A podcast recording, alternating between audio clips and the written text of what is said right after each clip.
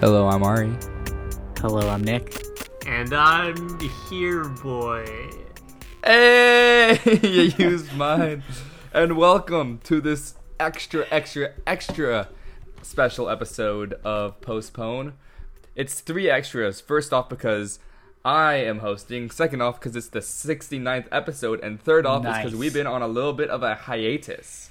But we are back at it and back at it with two movies. One being a guest recommendation and one being the spotlight film. The spotlight film being Fifty Shades of Grey and the fan rec being uh, Gone Girl. Yeah. Yeah.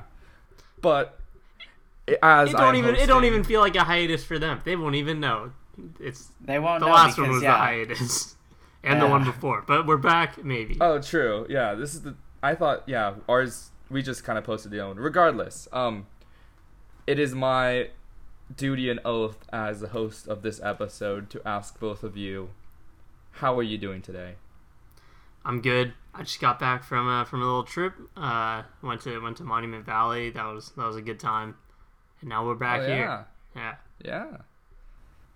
I'm quite all right, Ari. Uh, got finals coming up. I'm studying for that. Uh, talking to old people for a history project. Very exciting. Uh, lots going on here. You know, uh, we winding down. Poor Yeah. soul on the quarter system. Yeah. I'm also very excited to talk about these two films today. hmm Yeah. This is my first time back in Cali in a minute, so who knows?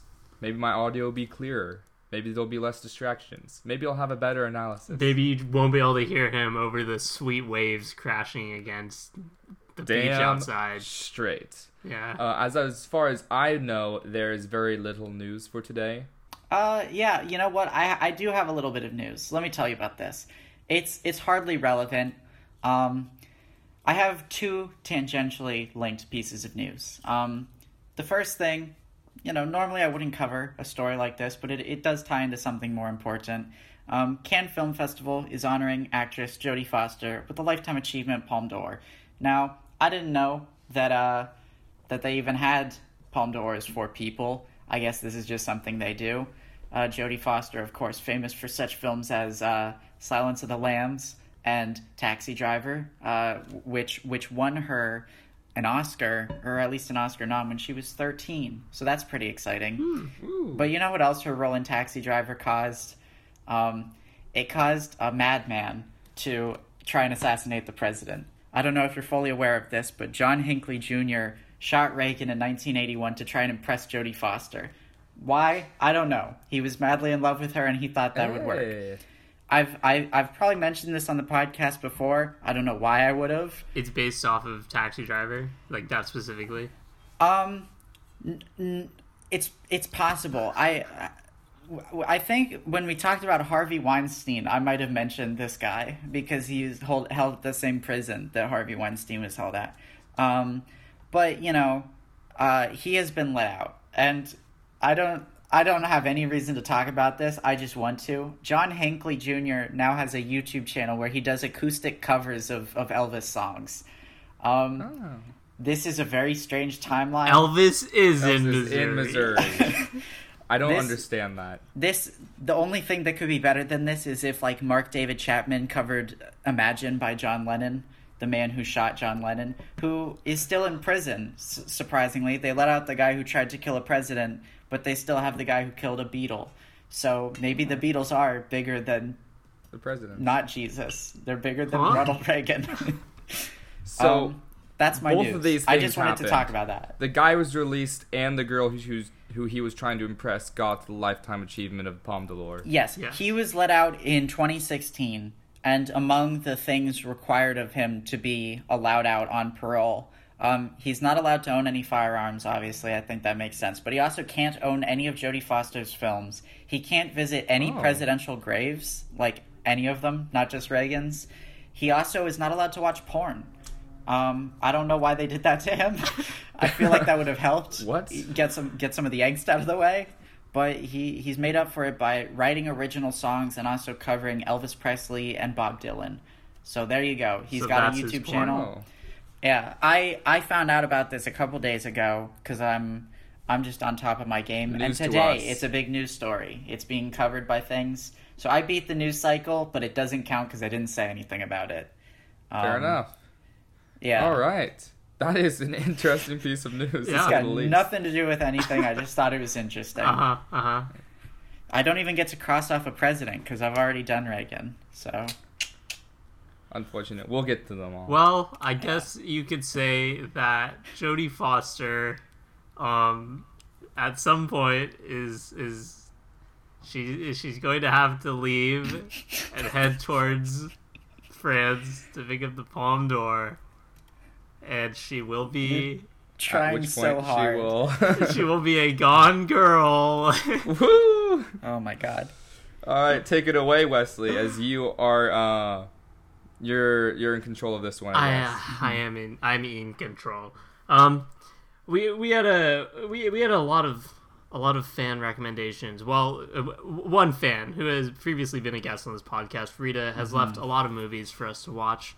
Um, we we've done one already. It was Possession. Uh, we already know how we we felt about that. Um, Uh huh. but uh, we figured we we dive back into there because you know we only had a. In only case you don't know, because not everyone might have listened to that, uh, I loved it. Wes liked it, and Ari despised it with every fiber of his being. yes, And understandably, because of this, he was reluctant to do another Rita suggestion.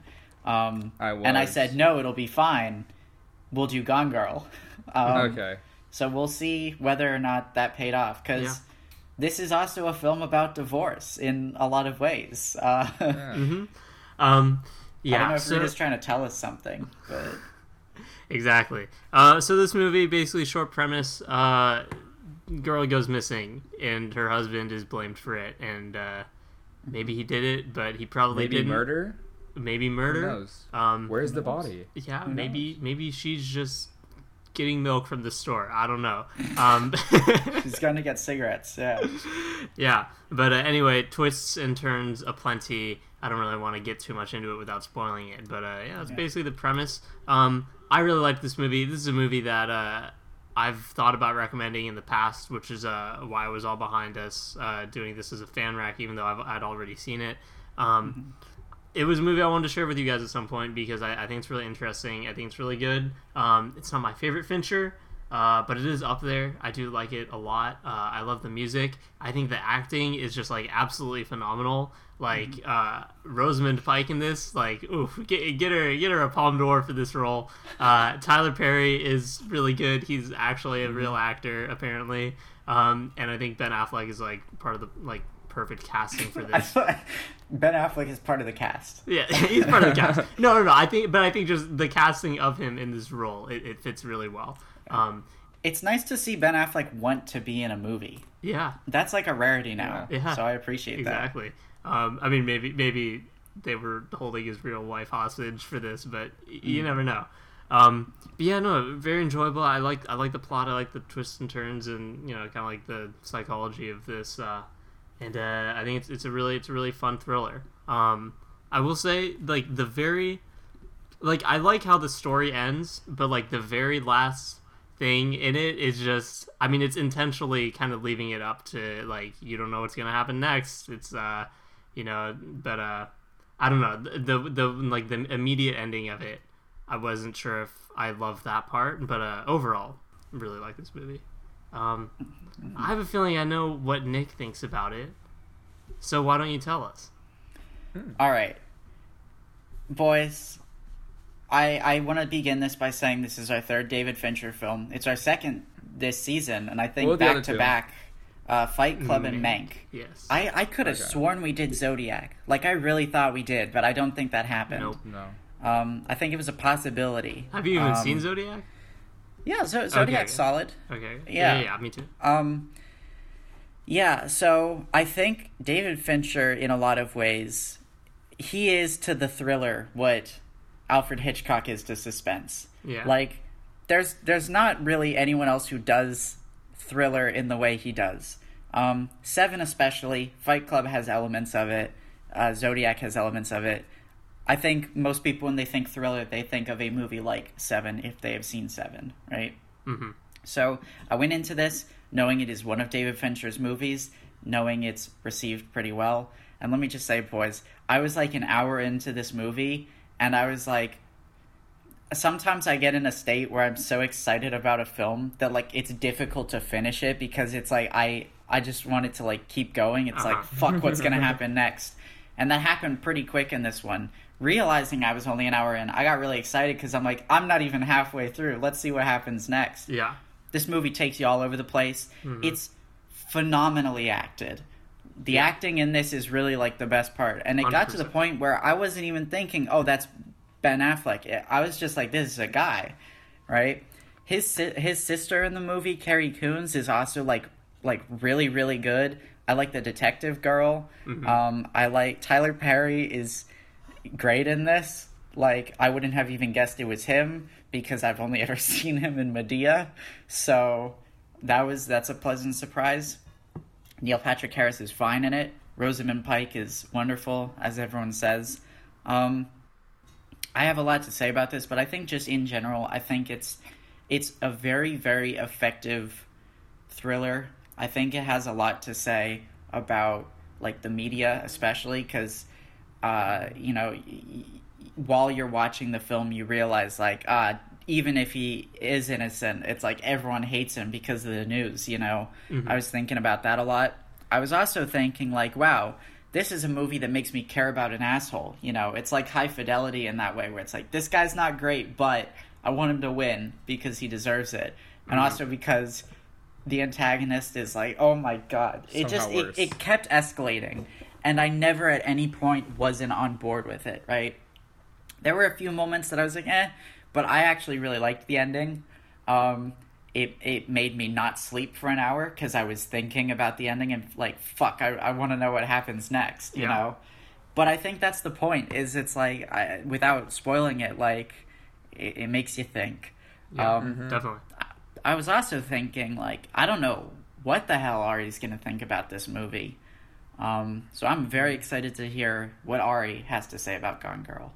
Yeah. Well, I had very low expectations coming into this film because Really. well, it came off of the same list that Possession was on. That's and true. then I it's I didn't knew nothing about it except Ben Affleck was in it. And like I, I don't really have an opinion on Ben Affleck. I mean, up until this point, because I only saw him in that it's I hard remember. to have an opinion on him. Yeah, and um, what's the Goodwill Hunting and Yeah. Batman He's, and also, memes. he's also in Dazed and Confused. Uh, he's one of the bullies. oh, true, but I forgot about that because He's like his appearance in is very brief. Yeah, I but um. I I didn't. th- I thought it was gonna be like like a s just about a marriage where the woman is. I thought Gone Girl was a metaphor for her being like mentally gone. I thought it was gonna be like a mental uh, a mental health movie and marriage movie. I was very happy that it was like it was more mystery and thriller Yeah. instead of just straight like stress and emotions. I mean, there was a lot of that obviously, but I was really happy how this turned into uh, a mystery. And there was a point when like this is a long movie, and I thought the movie was coming around to a close, and I checked the bar, and I'm well less than halfway. hmm And it still kept me uh, engrossed in it. Of course, all the acting was amazing, and I, I actually did really like this movie. Yay. I feel I'm the ending was good, but I don't think I felt fully satisfied. I'm not sure if that's the point of it, and that's not really a critique of the movie. That's just me. But I actually really like this movie, and it pr- might not be because it's the best movie I've seen in a minute, but it's it might also be part of my super low expectations I had going in. Mm-hmm. But yeah, absolutely loved it. Absolutely loved all the things that it was saying bluntly, but like it, it was also like a weird take on a lot of issues. I don't know. We'll get into it more later, but it was it all it kept me thinking. There was not a lot of cliche I could find at all, so it kept me stimulated throughout the entire duration, and that was you know a factor of how interesting the story is. All the twists and turns that just kept coming and I didn't see coming, hmm and then also the amazing acting. Yeah. Mhm. Yeah, I, I rarely, I rarely, you know, point out like this is great acting, but I think for this movie, you know, that's it's one of the biggest, one of the strongest parts about this movie is that I, I, I do think the acting is pretty much phenomenal Yeah. All I think the the script also in Yeah. general. Like it, it, it has a few shaky moments in the beginning, especially, but like as it as a complete thing, because it's this is based on a novel and the script is written by the same woman who wrote the novel. Um, it's like a very very good tight script, you know, and I think David Fincher works best when he didn't write the script. Um, or like, his dad didn't write the script. yeah, I I feel bad because I liked Mank, but it, it objectively, you look at like this and then you look at Mank, it's like, well, no, this is infinitely Yeah. better. But yeah, I I yeah, Yeah, this is a movie I definitely watch again. Um, I never mind. I was gonna ask, this is did this win any awards? that's okay. The thing that I was shocked by looking and like part of the thing that made me uh, really surprised is like looking at it after this was nominated for a single Academy Award. It was nominated for the script, or no, it might have been nominated for Rosamund Pike's performance. Um, but like overall, a lot of people were like, "This is a good movie, but it's not seven. It's like, well, fuck you. No movie's seven. I would argue, you know, seven is great. Seven is objectively a fantastic film. I I'd sooner watch this again than seven, and I watched it last night. You know, like I I feel like there's so much to get out of this, whereas seven's just like seven's just kind of like ooh look at this seedy disgusting crime film. This is like I love every character, even the characters I hate. I'm like I want to see more of this person. Uh huh. It's like there's a whole world in this film, and it does that very well. Seven is a nice, concise story. This is like a peek into a disgusting universe that's terrible to live in, and then you realize, oh, this could also just happen in real life, you know, Mhm. where some situation like this gets horribly mutated by the news, and then it's like, well, what do I do about it? I can't. So, oh god, there's just everything pissed me off, and I loved it. Well, speaking of the story, uh, why don't I give a, a very brief synopsis uh, Yeah. of this? Basically, Ben Affleck, he's a guy. His wife goes missing. Uh, he comes home one day, she's not there, and there's there it looks like there's been a fight. There's a shattered table. He calls the cops. They start investigating, but he's suspect number one. Um, so you know the heat get, keeps getting drawn on him. Meanwhile, Their the exec- anniversary, mind you. Yeah, What do you say? on their anniversary. on yeah on their anniversary uh, meanwhile he's hiding something you know she she's has this scavenger hunt for him but he's not really helping the co- cops solve it he's kind of doing his own thing and then we find out that he's having an affair um, w- with uh, one of his students uh, because he's a professor. Um, and so then anyway he- uh, he he keeps finding things that um, there's like a bunch of purchases that he supposedly made on the credit cards that like he never actually made and he finds them in a shed and he realizes that she might be setting him up uh, in order to make it seem like uh, like uh, he murdered her um, and then meanwhile through all this it cuts back to it cuts back to her writing in her journal about like uh, just kind of going through their relationship about how initially they were like very very happy and all that and then uh, they it kind of waned as it went on with the recession and all that um, and then about like halfway through the movie um, when uh, he finds all the stuff in his sister's shed and like the cops are kind of like really really getting on him uh, it, it it cuts to her and she admits what what she's actually done and it's that she's faked her own like kidnapping To the viewer, not to anyone else. yeah, to the viewer. Yeah, uh, she because she, yeah she she's narrating as if she's writing this in a journal.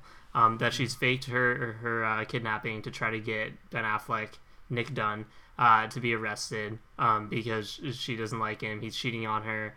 Um, and so she's she's done like this mo- the most like elaborate plan. She's like watched a bunch of like true crime documentaries to hash this plan. You have to find a dumb neighbor that that helps you, you know, with your alibi and all that. Um, anyway, so she she's pretty much hanging out at this like motel or whatever, just waiting for it to die down, paying attention to the the story. Meanwhile, he goes to Tyler Perry, who's this defense lawyer, because the cops are after him. So uh, they kind of do this investigation stuff together, so they can clear his name. Um, and he goes to some of her ex boyfriends. She goes to one guy who said that uh, she she she claimed that he raped her, but really it was her that uh, was like more abusive in the relationship. But then like uh, he he he pretty much he, he pulled a similar stint on him that he that she's doing to Ben Affleck now. Um, he also goes to Neil Patrick Harris, who was like obsessed with her in like elementary school or whatever. Um, and uh, he, he, he won't budge because uh, I guess he's he's just still obsessed with her. Um, so anyway, uh, meanwhile it's, at the it's motel, cr- it's crazy that in a movie about a woman so fucked up that still the Neil Patrick Harris character is is my even favorite character. up. Yeah. I, Uh-huh. oh. Uh huh.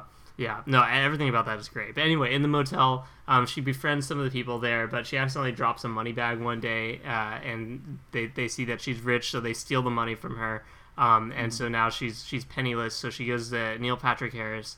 Um, she meets up with him, and he takes her in, and she's like, "Oh, I, I love you so much, and I just wanted to escape Nick." Um, meanwhile, Nick goes on TV uh, saying how much he loves his wife and how much he wants her to come back. Uh, and then she, uh, this really this really moves her, and so it motivates her to hatch a new plan, which is that she is going to fake getting uh, assaulted by Neil Patrick Harris and then kill him in self defense. So she does all this stuff, uh, and the the house is full of cameras. So she's like leading up to it, she's uh, like pretending to get in fights on the cameras and stuff.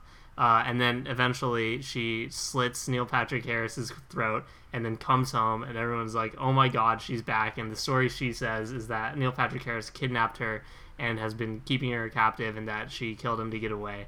Um, and then she's pretty much forcing Nick to never leave her because if he ever does, then uh, she, she can just blame him, or yeah, it looks bad for him. So he's stuck with her for another 18 years because she's now gotten his uh he's she's gotten his semen and has inseminated herself. She like stole his sperm from like a fertility clinic. Yeah. Oh, And- is that what that implied? Yeah, yeah, yeah, yeah. Like way, way early in the movie, they mentioned that he went to a fertility clinic, and then at the end, she's like, "Yeah, what are you gonna do about it, bitch?" and it's like, "Oh my lord!" And then it ends with the same shot that it opened with. Uh, and he's like, Yeah. "What are we gonna do to each other?" Now, as I've said, I have a lot to say about this, but this is a podcast with three hosts, and Ari, I feel sometimes doesn't get enough say. So I want to hear Ari talk about this movie. What does Elvis is in Missouri mean? It's I don't know. They say it like two, three times. What does that mean? I don't know. when- Tyler Perry when, thinks uh, he's Elvis. I don't know. when uh when Elvis would uh it's- when Elvis would come on stage like the opening line would be an announcer would say like Elvis is in the building. Why is Elvis in Missouri? I don't know. Why is I Tyler don't Perry Elvis? say I don't know. Who is okay? oh Hi- wait, I know why. I know why. Why? Uh, it's because the Elvis is Alive Museum is in Missouri. it's this guy's RV. My dad's been there. Um, it's this whole museum dedicated to this like theory that Elvis is still alive. Has your dad just been to every strange roadside attraction? I believe so. I believe He's so. been to Carhenge, hasn't he? yes, yeah, in Oregon, right? Yeah. Yeah, Um, Have I seen Tyler Perry in anything? possibly. I haven't, unless you've seen the Madea movies. I have well, not seen he's the he's also um, I'll look it up. There's another Is he like one of the main? Is he Madea? Is he one of the main people in he Madea? is Madea. He he Oh, writes Madea. He also uh, uh he he like started the Oprah Winfrey Network with Oprah, and he's a Oh. fucking like he's got like twenty billion dollars. He's a Oh, very that's very successful bad. bin- businessman who also happens to be in shit movies. Um, he he was in Star Trek. He was in two thousand nine Star Trek. He was Really? Admiral Admiral Barnett. Yeah. Interesting. He also is in Vice, which I don't know if you saw Ari, but he plays Colin Powell. that is true. Yeah. Okay, you may begin now. I maybe get. Is that all you had to say? Oh, there, I'll I'll say more as things come along, but you know that was the first thing I had to. Uh, the first question I had for you off the bat. all right. Um.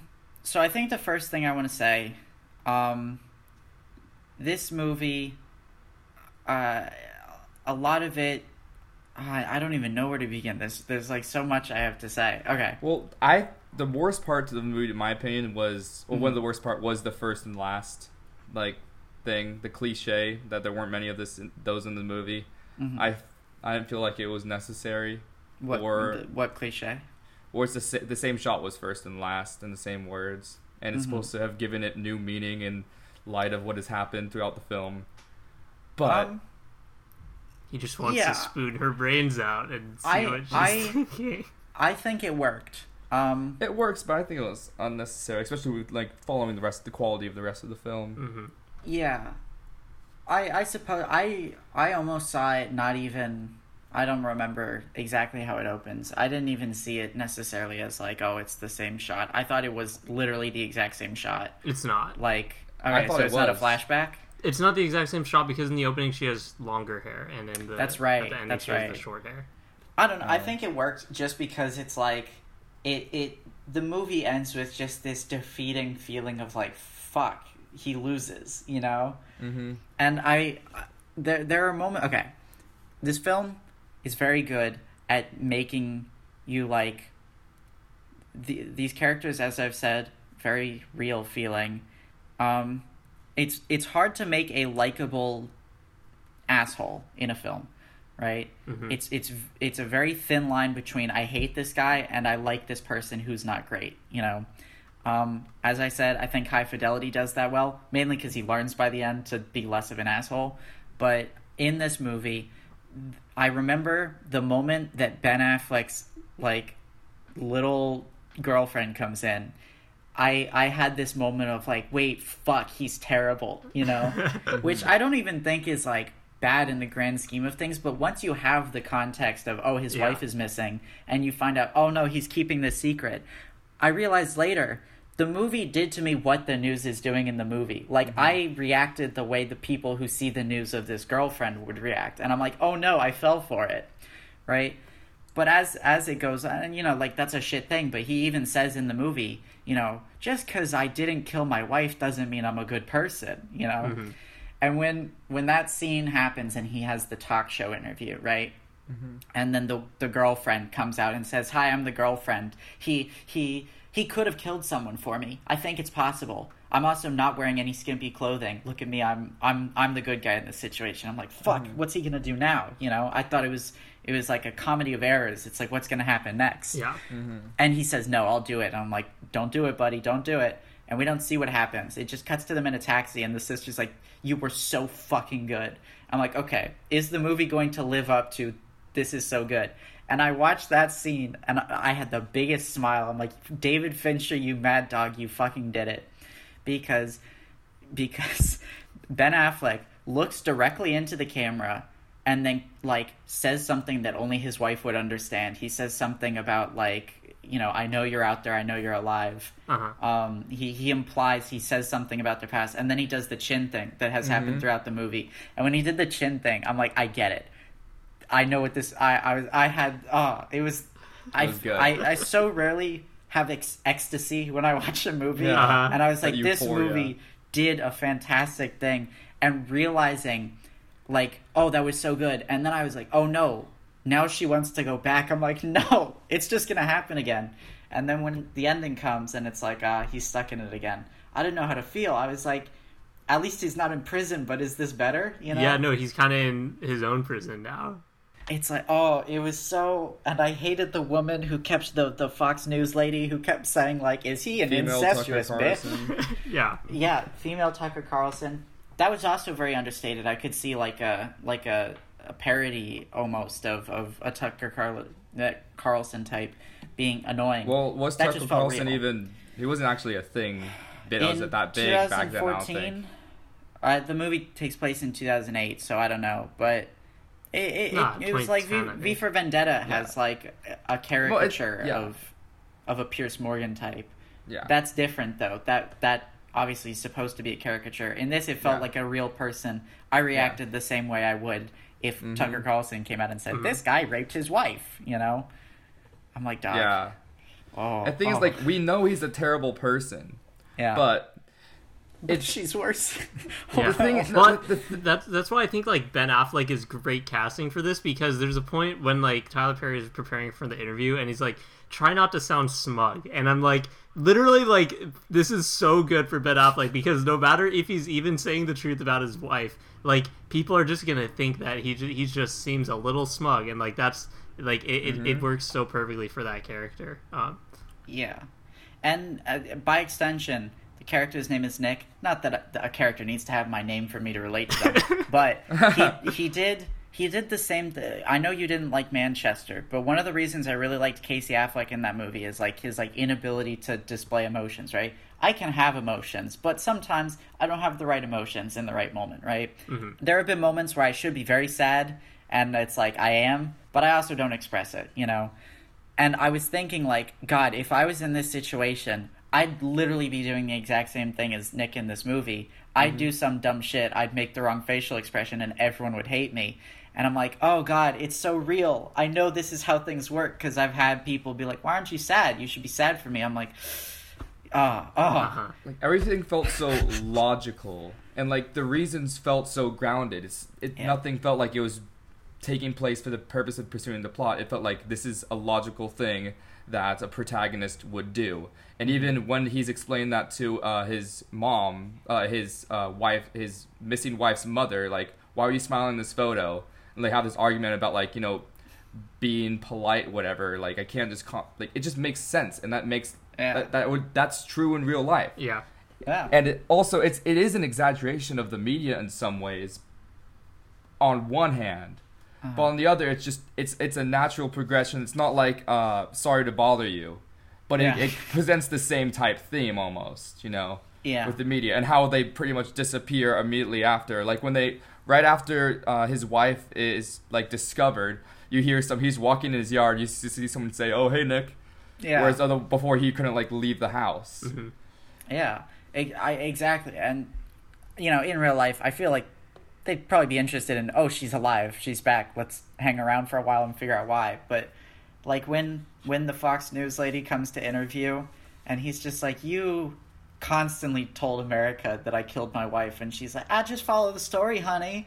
I was like, oh, oh God. Uh-huh. But like that's that's what they do, you know. Yeah. You It can't. hurts. What are you gonna do? Hey, about she it? reports and you decide.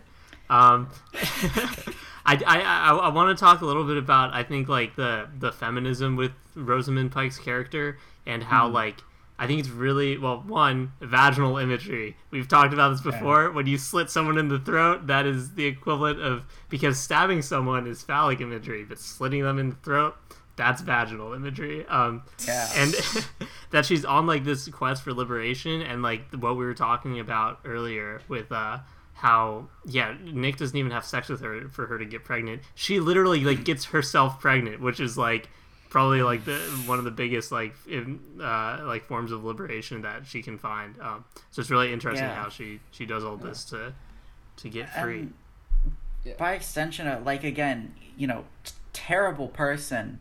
Hmm I I was never rooting for her, but like even, like I was also like I once I found out Nick was an asshole, I'm like, you know, I don't even blame her for running away. It's just like why do you gotta make him go to prison and die? You know yeah but because like she doesn't it, it it's not even entirely clear why she gets that aggressive with him but it's also not like it's it's not apparently it's not immediately apparent that she's like evil. It seems at first like she is running because she thinks oh well maybe he could kill me. And for a while i was like maybe maybe he could?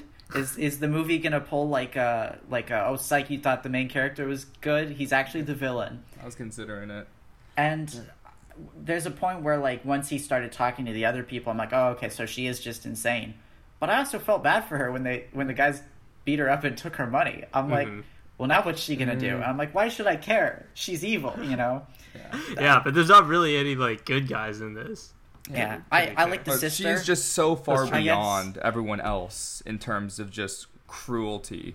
Like all the things that she does, including the murder, and then like, of course, the what she did to uh like she ruined three guys' lives pretty much Yeah. in this film. Mhm. One ended the one first of them ended one of them. Yeah. Who knows what's gonna happen to Ben Affleck at the end, and the other guy who can never get a job Uh-huh. or a girlfriend ever again because of the first allegation, and then not on top of that, you know, just doing the worst thing you could possibly do for you know feminism and the movement and just like taking advantage of you know people trusting girls who actually are victims to those kinds of things and then just running with that and it's She's- just she's the ultimate femme fatale Yeah, yeah, she is a fatal Reverse. femme Uh-huh. in many It's- ways. I, yeah. There, there's a quote from the uh, from the author of the book. She said when she finished her first draft, she said, "Fuck, I just killed feminism," which you know is a wonderful quote to come from a woman. You know, Yeah. like, oh, I really like the book I wrote, but it says some some wild things. And I, the thing that like annoyed me is a lot of the people who didn't seem to love this movie explicitly talked about like it as as misogynistic in their reviews. Like I read some of them because I wanted to see how someone could hate this. There are a few people who are just like, why would I like something so depressing? But there are a lot of mm-hmm. people who said this is bad for feminism. It's like women can be villains too. Is Yeah, about yeah. feminism, you know. I don't really see it that way. Yeah. Yeah. I mean, Yeah. it's possible, but, you know, you got to be able to tell a complex story like this, you know? And that's what makes it extra unique, you know? Yeah. Because if you if you told it the, from the other perspective, if you just swapped the roles, you know, and Rosamund Pike was Ben Affleck and Ben Affleck was doing this, that's as fucked up. You know, it's the Mhm. same thing. It's just like it, it makes more sense for the story to be, you know, the the the woman is the hero in the media, right? Because I can't see Fox News saying, well, actually, the guy who, you know, uh, ran away. I don't think they decide that a woman killed him, you know. And that's that's one of the things with the media in this movie is like they they know what they think before anything has even come out and they're just waiting for him to fuck up, you know. The and lawyer, he does a lot. yeah. The lawyer and the sister are the only two people that are, like, worth rooting for in the entire people Mhm. you meet, Yeah. you know? Yeah. And even even the the lady cop like flip Oh, flops, true, and I. I love her whole arc of like, oh god, I don't know what to think. Yeah. Because if I was seeing these clues, it's like it all makes too much sense. And when she's like ro- roasting Rosamund at the end, and she's like, "Well, actually, where? How did he get the leg?" And she's like struggling. I'm like, "Oh God, is she gonna mess up?" Uh-huh. And then she goes, "Oh, if you weren't so incompetent, I'd be dead." You know, and it's like, "Oh no, she's still gonna win." Because Uh-huh. like, the thing is, you cannot, like, she held out from arresting Ben Affleck for as long as you can possibly imagine someone doing so without, you know, maybe getting fired. Like everyone Yeah. was telling Yeah. her, you know, arrest this guy. She there's no reason for her to really like suspect anything else. She has no uh, clues otherwise, but she just she has an inclination towards the right thing that no one knows is the right thing yet. And you know, that wasn't enough at the end, you know. And then she's because she knows there's something wrong when she is eventually found. Like, what is she gonna do? Mm-hmm. Yeah. You're gonna blame her for eventually almost arresting Ben Affleck when like she held out more than you can almost like more than you can anticipate anyone in their position to do that, and then you can't turn around. Like it's a, it's a it's a it's a weird thing to say nowadays, but like you can't you can't turn around and accuse a woman who just went through what she went through according to you know what we know i know it's mm-hmm. really big when i say it's like this woman who just went through a disgusting sexual assaults as far as you know the police know and then mm-hmm. interrogates her on framing her husband for murder Yeah. Yeah. and then it sucks because the lawyer eventually just ditches on him because you know i guess that's not his wheelhouse yeah. but well, yeah, because well. Nick's not going to go to court anymore, so. exactly but mm-hmm. and what is he gonna do Mhm. and Yeah. the wild thing is you know the end there's a lot going on in the ending um i almost feel like he wants it you know by the end because he's definitely mad when she shows That's what up Go, uh, his sister, uh, thinks. yeah and i agree with Mhm. her because like she could ruin his life but at the same time she kind of already has you know Uh huh. like everyone's gonna hate him if he leaves after that but it's like if i if i saw a real life story of that happening and then he left at the end you know my immediate assumption wouldn't be oh okay so she tried to frame him for murder. But i would be like well okay what? Why? I don't know if i'd immediately be like fuck that guy. I'd be like well that's weird. That's very strange. I wonder if something else is going on there you know? Mm-hmm.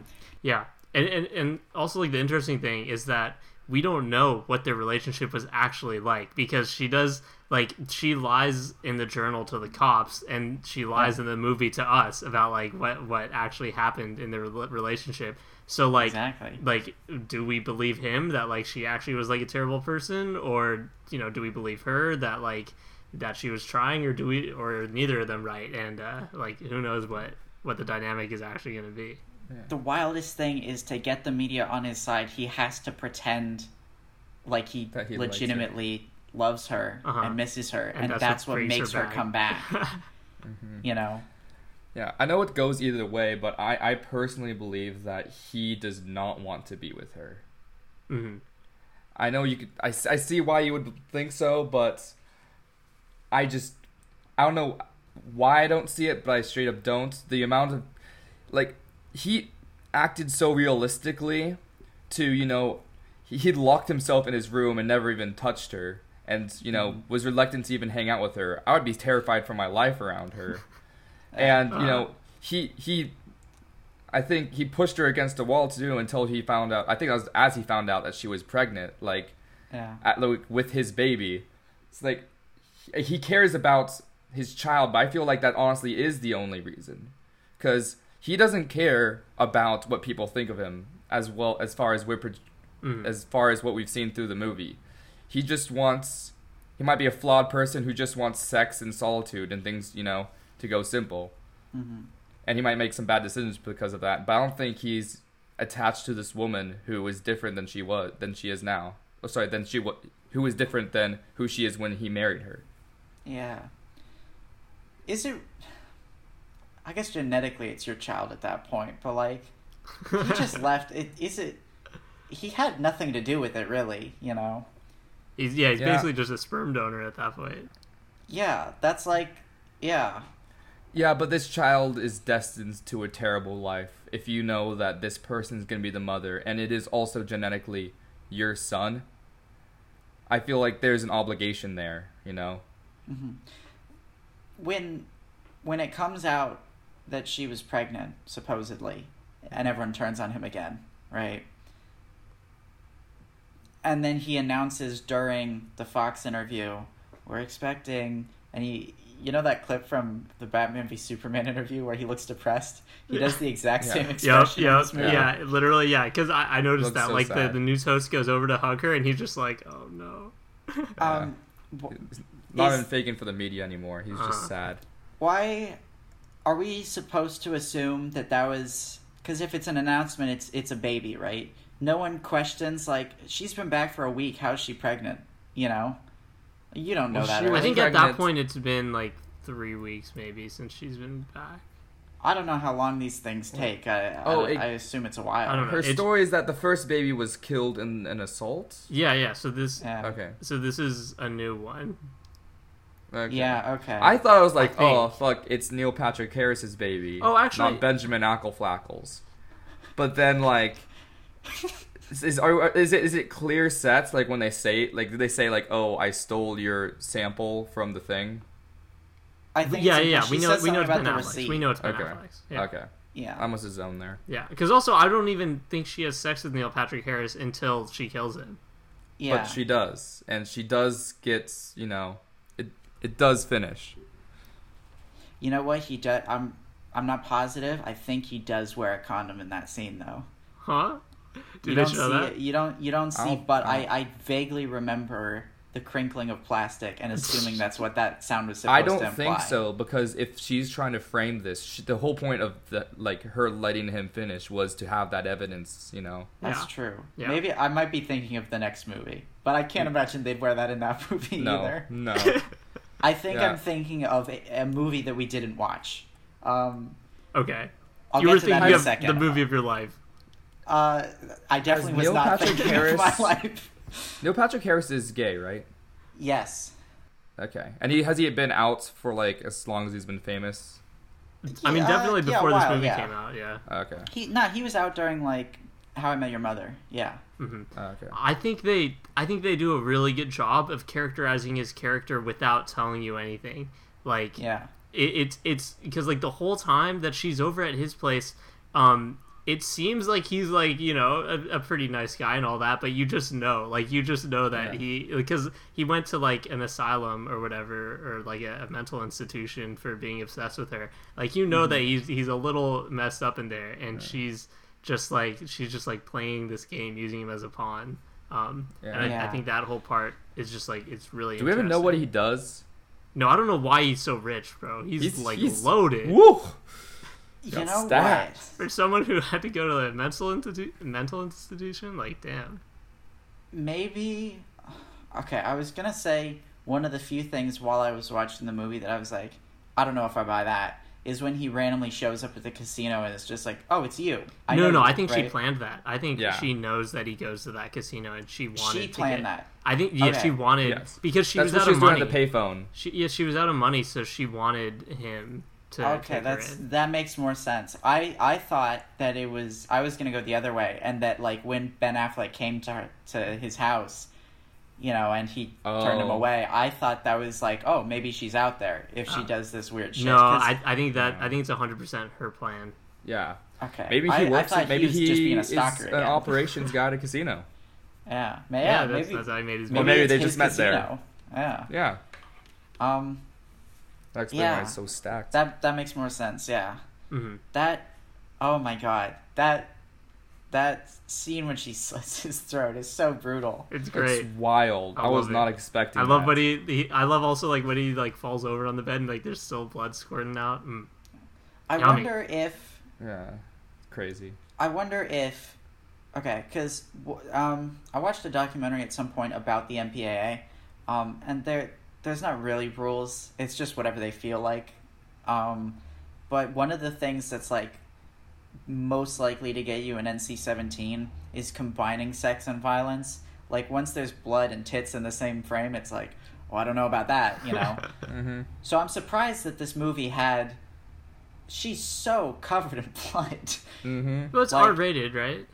It is R rated, but I did we watch like an unrated cut? No, I I don't know. I, I I would. I I, never, I didn't see it in theaters when I saw it first, but I would imagine that that's It- allowed it- to be shown. yeah. How does it work? movie. Is it, it after R rated? They just not rate it? Not NC seventeen. Which Yeah. just you can't go what it's even if you're with. Like, so Yeah, it means no, no, child children. under Yeah. seventeen. They used to use X. That's what X originally thought meant. rated R was no child under seventeen. No, or but you could go with your parents. you can go with your parent to see oh, Okay. seventeen, or Oh, okay. I don't think you can bring CR. like. Yeah. There's a certain. It's like under ten. You can't bring into an R after a certain time during the day. What? It's a weird thing. yeah, yeah. Yeah. it gets specific, but nah. Um, yeah, no, it, it's just an. I guess maybe it's fine. Um, but like, that's the. Oh God, everything about that. I was like, where's this going? I don't know how I feel Yeah. about this. I liked it. Um, I, I like the whole the whole boathouse that that whole arc of the movie. It's all great. Yeah, when she first like ties the thing around her ankle and like goes and starts banging on the window, I'm like, ah, she's up to no good again. She's up to no good. it's like, it's just such. It's such a movie. Yeah. If It this is was such a movie. if because I, you know I believe that her plan changes you know once she sees Ben Affleck on that talk show. If though Mm-hmm. her original plan had really been to kill Neil Patrick Harris, this is actually the perfect crime. Like, Yeah. Wait. like that. Obviously, that's not what she originally intended to, but it's Yeah. just like the perfect way to get away with murder. She's done. Yeah. Oh God. Like. Yeah, I. Mm, I was gonna say the only thing that I don't really understand is like the if she was gonna kill herself, and like they'd find the body. I don't. I don't know what the trail of clues to lead to her being found in a lake would be, especially if, like, even though he doesn't have an alibi because he was at the beach, he. That feels like something he couldn't have done Yeah. in the amount of time Yeah. that the crime supposedly took place. Two things with I mean, that. but he could have. I was just gonna say he could have killed her a while ago and then waited to call the police, right? That's true. He- But like even in the beginning, like obviously he he Should wasn't not. in love with her at that point, but like even from the opening, I was like, it is a little weird that he's not like my wife, you know? Uh huh. So it does like a really good job of of setting you up for the twists. Yeah. Yeah. For with the river thing, two things with that. First one is there was a clue. It says up the river. That was the last That's clue. true. Yeah, which was you know maybe it's double, meaning jail. I know that was jail, but Yeah. apparently that means jail, and also like literally a river, and Mhm. also I think her goal was she can die whenever she wants, just her body will resurface at some point. Just because they find a body doesn't mean how long it's been missing in the river. No, but Nick's just saying like when would he have been able to dump the body? Like Oh. logically.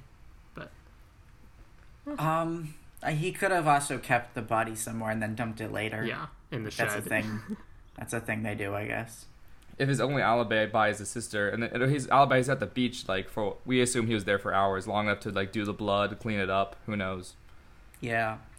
Um I'm trying to think of plot holes. I can't really. Like there's just like super minor things. It's like a really it's it's pretty tight. when did she, when she hide all the shit in her shed, you know? But I think that even gets explained. I mean, he's gone. We can assume he's gone for a while. well, no, but it's the sisters, so she'd have to do it when the sisters away. Yeah. Yeah. But you know, they they work at the bar. They work at the bar together, so she probably knows when they're working. Yeah. Yeah, and I, I, that implies, I think, being that they had when they were talking about uh, Ben having his affair there, or Nick having his affair there, um, that she it's one of the places where she doesn't go, and she never goes in the shed, and you know, makes sense because they never found it for like a while. Because also she didn't do that all at once. Yeah, I mean, she had to buy things, store them, probably stored them in the shed. Who Mhm. knows? little, little robot dog. Little robot dog. I appreciate that they they named their bar the bar. Um, That's funny. which is yeah, we're changing the name of the podcast to the podcast. When when Yeah. uh the cop initially is like, "Ah, I, I like the bar. It's got like a meta name." I was like, Hmm. "The movie has a meta name. Gone Girl. That's what happens." You know? um, They didn't even say the name of the movie in the movie. did he say the line "I didn't kill my wife"? Does he pull Yes. a, a fugitive?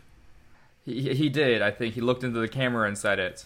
This is this is what the fugitive would have been if Harrison Ford wasn't an action star.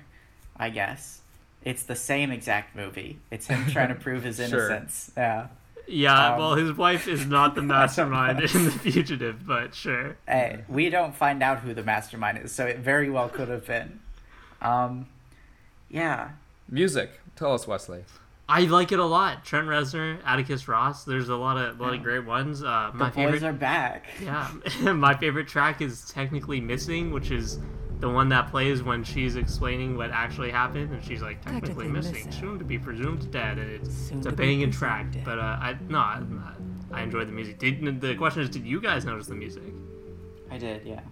I Well, I, I saw I saw their names pop up, and I'm like, oh, I'll pay attention. Nice. There was a lot of suspenseful score Yeah. And that like that was not omnipresent, but it was. It did not give. There wasn't a lot of silence. I feel like in this film. Mhm. There was always like a at least like a droning synth that was like. Mhm. Mm-hmm. did um, Yeah. I mean, they do they do it for a reason. It does give you suspense. Does add to suspense. Uh-huh. yeah. It wasn't out. It wa- it was nearing the edge of being like, okay, you can settle down. This is getting annoying, but I don't think it quite met that mark. I was gonna say, I wonder if he did uh, seven, but he didn't. That was Howard Shore. Um, I do not know this movie you speak of. So seven. seven. So, so seven. Um, it's a oh, so seven. You're right. Yeah, it's a. Uh, it's the movie that he made right before Fight Club. He might have made some other in between there, but he he did. Uh, it's like a serial killer. A serial killer is doing crimes based on the seven deadly sins, and Interesting. it's that's that's that's a very good film. hmm Um, the fucking end credits to Seven has a David Bowie song over it, which you wouldn't expect works in Seven, but it does. He picked like the one gritty David Bowie song, Uh huh. Interesting. and I I didn't even notice that the first time I watched it. But I'm like, wait, what the fuck? Um, but yeah, no, uh, it doesn't seem that Trent Reznor had anything to do with it, but he did do the Mank score, which Huh. is a good score. So So the person who did the screenwriting for this also wrote the book. Yeah, yeah, for this movie. The yeah. screenwriter wrote the book as well, and that was the only thing that was nominated for an Academy Award. uh, Is she a screenwriter, just happened to write a book, or she just actively both, or did she just dabbled in and is very skilled and Let wrote me a s- check. epic no, no, no. script? Okay, she did. She got a good amount of awards for that. Um, yeah, it, like she got a, a BAFTA nomination. She got a bunch of like those film critic awards. She was nominated for a Golden Globe for it. The Academy Award was nominated for Rosamund Pike for the acting.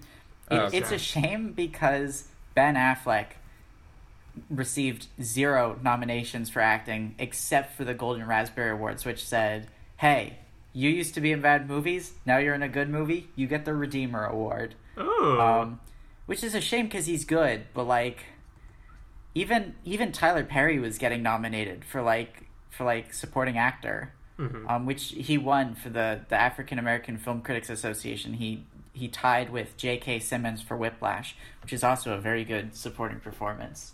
Um, Ah, yes, African American J.K. Simmons. yep. um, Maybe the Academy just doesn't like, or I guess film critics don't like genuine but subtle acting. yeah. As opposed yeah, there's to- no cr- there's no crying and there's no screaming in this. So There's how no could you- snot bubbles. Is it even there's, There's a good amount of crying. There's a uh From not from Ben Affleck. from the, from the girl, yeah, from uh from the sister, I think. Okay. Let me see what was nominated for Best Picture that year. Okay, Birdman, American Sniper, Boyhood, Grand Budapest, Imitation Game, Selma, Theory of Everything, Whiplash. Look, three of those could have been replaced with yeah. Uh, Selma was good. I I don't know. Boyhood is shit. So Rita, I think you have redeemed yourself with this Rita gets the recommendation. Razzie Redeemer Award. Yeah. Yes. And and a Nick for choosing this one specifically off the long list. yeah, To help with thank that. Thank you, thank you. Um, I I fucking loved this. So good job, Rita, Yeah. and Thank good you. job, Wesley, Great for movie. almost recommending it. Great job. I would have done it eventually, and then I could have gotten the credit. Yeah. Wow. That just Ah, means that alas. eventually you'll recommend Social Network, is what that means. Is this an Yeah. ultimatum? It's a question. It's a consideration. It's for your consideration. Ah, yes. Ooh. And speaking of for your consideration, Yes, next spotlight film because that wasn't even a spotlight. it film. wasn't.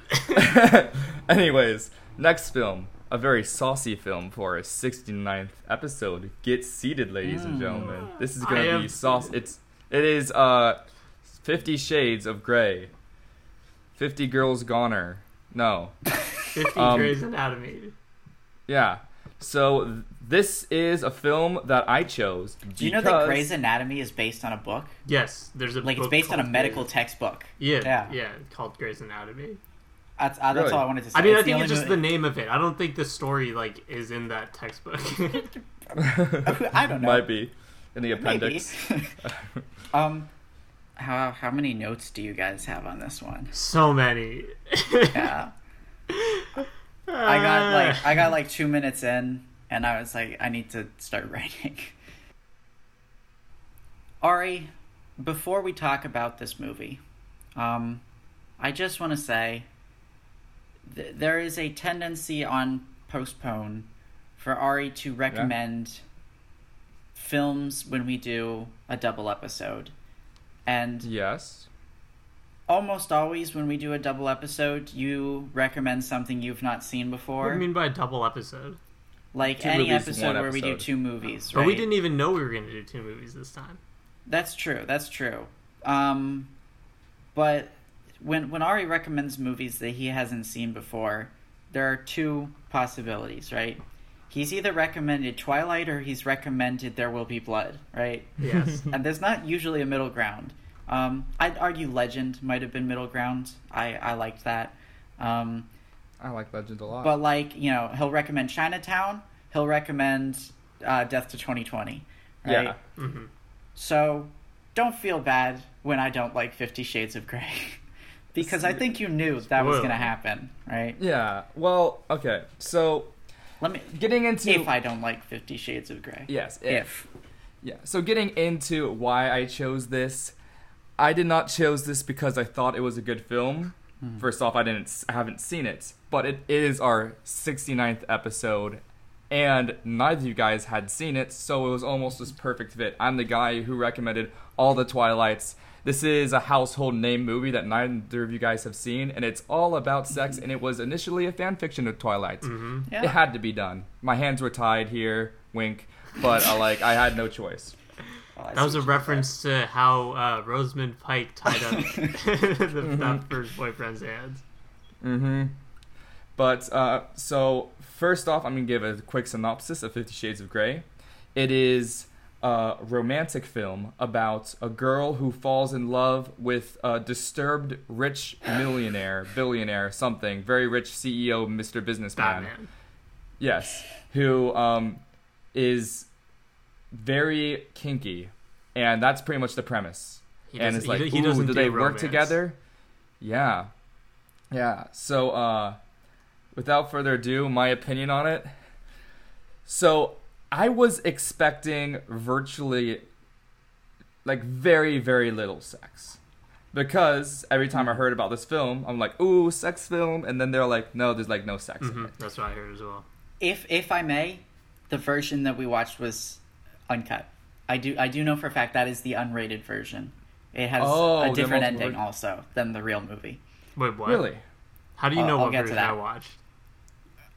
Unless you didn't watch it on OK Free Movies. I didn't watch it. No, I watched it on I haven't Apple Oh, Movies. then I don't know what you guys. I watched it on Apple, Ew. Okay. Apple, Apple, Apple TV, whatever. Alright, so, fair. I um, don't know what I watched. because they did it on a plane. With Then that Wait, so we might have seen different endings? Well, we'll find out. We'll find okay, out. okay, okay, It- We'll the find out. same thing happens. It's just edited much differently, okay, but it ends the same way for both technically. okay, okay. So, my opinion of this film is, it was, it was exactly what I thought it needed, what I thought it was, and exactly what it needed to be. It was like perfectly make funnable. It wasn't didn't have a gripping story, but you know it had sex. It had the Twilight vibe where everything's just kind of like weird and funny. He has like phone calls where he says like I forget what he said in the phone call. I watched this like two weeks ago, but like I laugh because like I need the numbers by tonight or something like that. You have 24 hours, and like he's all stressed. Um, I this is not like a formally good movie, but it was entertaining to watch on the plane with Chloe, and that's all I needed it to be. So yeah, nice. I was Um, gonna ask if you watched it with Chloe. I'm glad to hear you did. Uh huh. You consistently make your girlfriend suffer through the worst films. no, well she also watched the second half of Gone Girl with me. well, that that's fine. It's fine. At least she didn't watch Possession. Damn straight, but my homies back in Bloomington did. Yeah. Anyways, uh, Wesley, Yeah. tell me, how do you feel about this film? Ari, I'm sorry to do this to you, but look, we've watched some bad movies on this podcast, okay? Okay, interesting. I think you have managed to recommend the worst movie I've ever seen for this podcast. It's, it's hard. Really? It's hard because Click Click was bad. Like Click is insufferable, and hey, to be fair, no one technically recommended Click though. that's true. The, You the god you picked it, yeah. random probability uh, recommended Click. Um, Worse than Jack and Jill, then. Wor- worse i'd say worse than jack and jill because it's it's less funny to make fun of and more cringe i think. Uh, well i mean Okay. it, jack and jill is cringe but that's cringe that i make fun of. S- this is some some cringe that I make fun of and also just some total utter cringe. Like this the writing is dog shit and at least like in jack and jill al pacino is kind of good.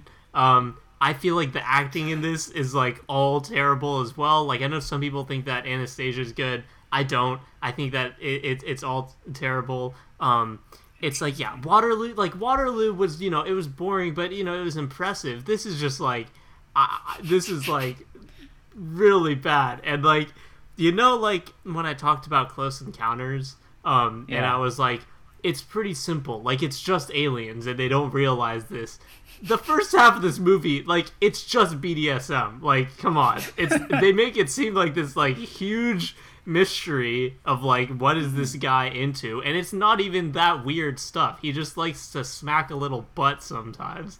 Um, so yeah, uh, I got I got things to say about this. Um, I guess it was fun to watch, but not really because it's really, really bad, and I hate the characters and the acting and the writing in this. Um, Wes, are you saying that this movie is Fifty Shades of fucked up? That's one hundred percent what I'm saying. Um, why does he even say that? Like that just comes out of the blue. It's Uh, does he that- know? so funny. That so line is funny. so good. It honestly, I laughed so hard at that. It rivals "You named my baby after the Loch Ness monster." yes, like it that was is the that- perfect Yeah. negative ten. That's true. That's true. Um, but but the Up one there with I don't make love, I fuck hard. Yeah. it's okay. literally like this is a porno, except it's worse. Um, Except there's like it's not it's not like it is a movie in terms of like Mm-hmm. it's not.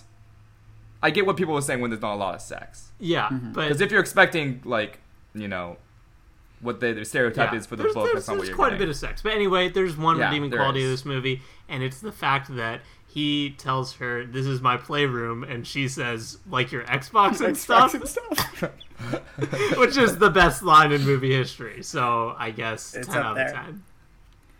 Okay, interesting. Interesting. Okay. Um boys, I loved this movie. really? Here's the thing. As I Let's started go. to watch it, I got 20 minutes in and I'm like, holy shit, this is bad. Right? The dialogue, as Wes pointed out, is, I'd argue, worse than Twilight in most cases. Mm-hmm. Like, it is bad dialogue, right? But then I thought about it and I'm like, the book is bad. Like, I've seen excerpts from it. It's a terribly written book, mm-hmm. right? So I started to think, what if this movie was made ironically? And I know it wasn't, but I, I started to imagine, what if this was made as an ironic comedy? And then the movie became so much better. because it, it if you like I can't say that the movie is good because it's not, but I, I feel like the people involved knew that because something that I did by sheer coincidence yesterday, a short film went up on the Criterion channel and it's from the director of this movie. It's her first short. So I'm like, let's see if she's just bad. And it's a very good short. Like it, it is about these two punks in the 70s, these two punk kids uh, uh, bonding over a Buzzcocks single. And by bonding, I mean fucking. Um, but the thing is, it's legitimately good. In 10 minutes, there's already more character than either of these two people in Fifty Shades have. And also, it's kind of fucking hot. Like, it is a legitimately passionate and romantic film that I'd argue, even in its 15 minutes, goes far further than anything in Fifty Shades does, right? Uh-huh.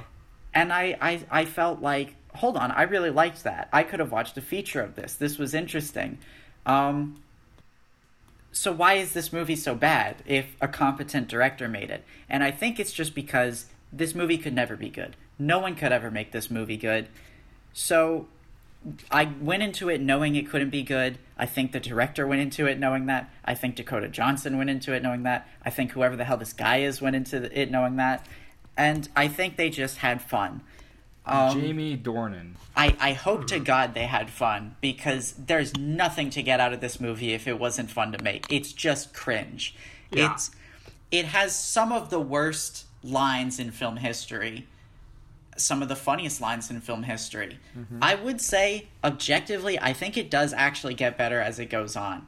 Like the dialogue gets two percent less cringe. I uh, Wes clearly disagrees. I think Dakota Johnson is fine in this if you consider she's playing she's playing Bella from Twilight.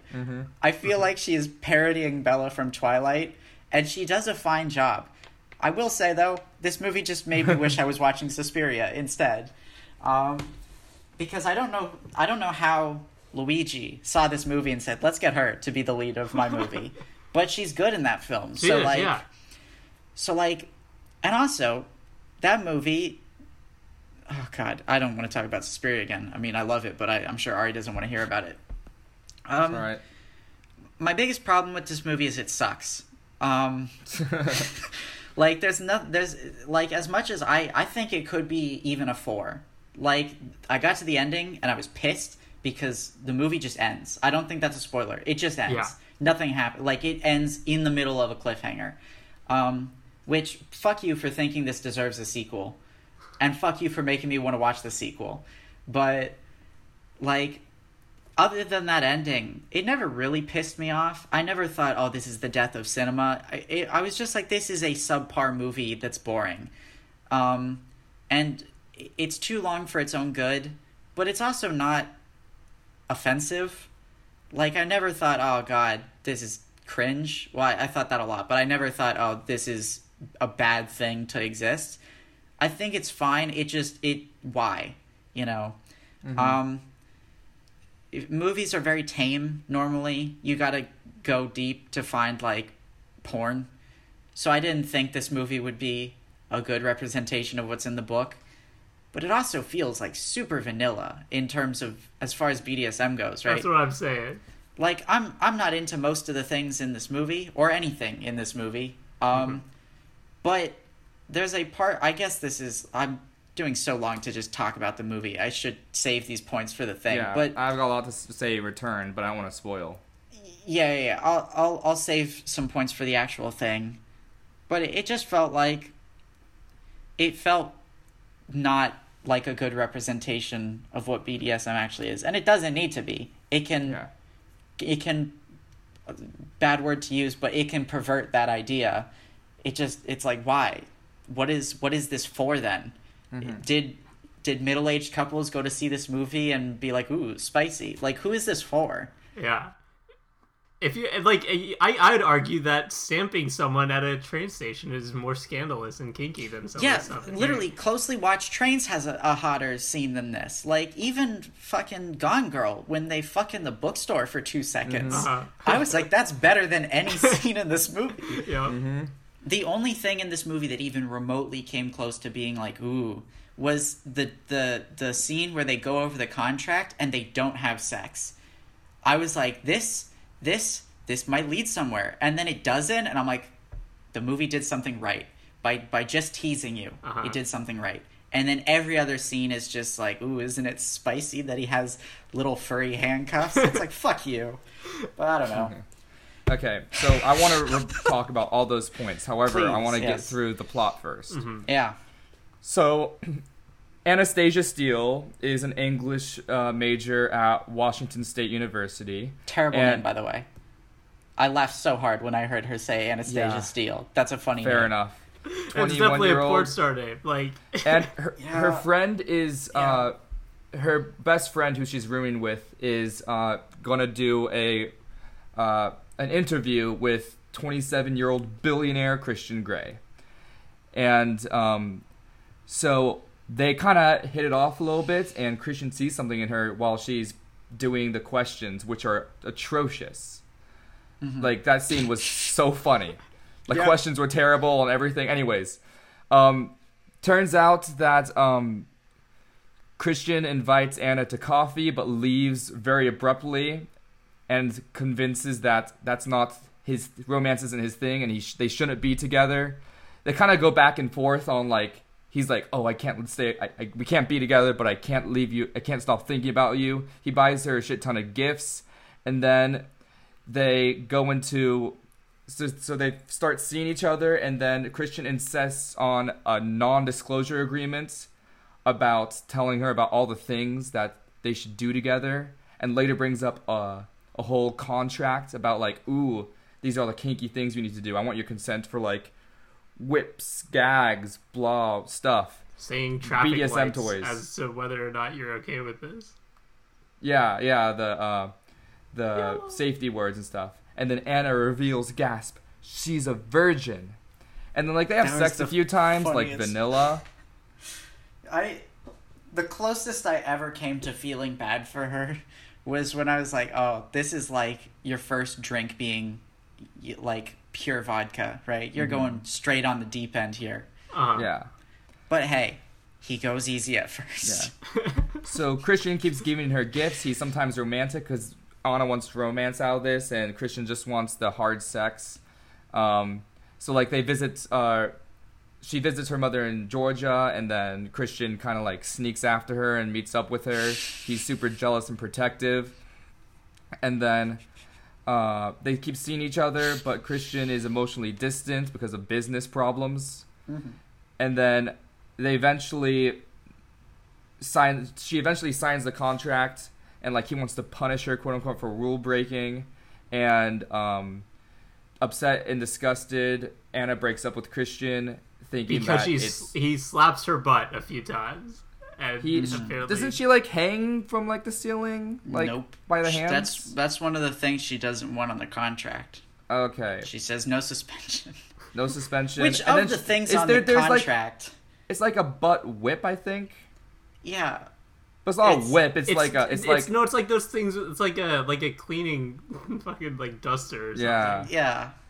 Yeah. And I think there's more to that, but the uh, it stops there in terms of the uh, the the plot on Wikipedia. It stops there. Period. Yeah, That's yeah, where no, the it movie stops ends. with them her leaving. Oh, because then yeah, and then they leave, and there's like Christian Mhm. Grey through the elevator. Okay. I think the difference in the versions, because I, I know for a fact I watched the unrated version. I assumed that Apple TV would have the the theatrical cut. Um, there's flashbacks. Did you get flashbacks in yours? Yeah, it was like a montage Yeah. No. Did you get in Yeah. yours, Ari? Of at what? the end. Just from the movie, just flashbacks right before it ends. I don't know. I don't remember. It's been two weeks.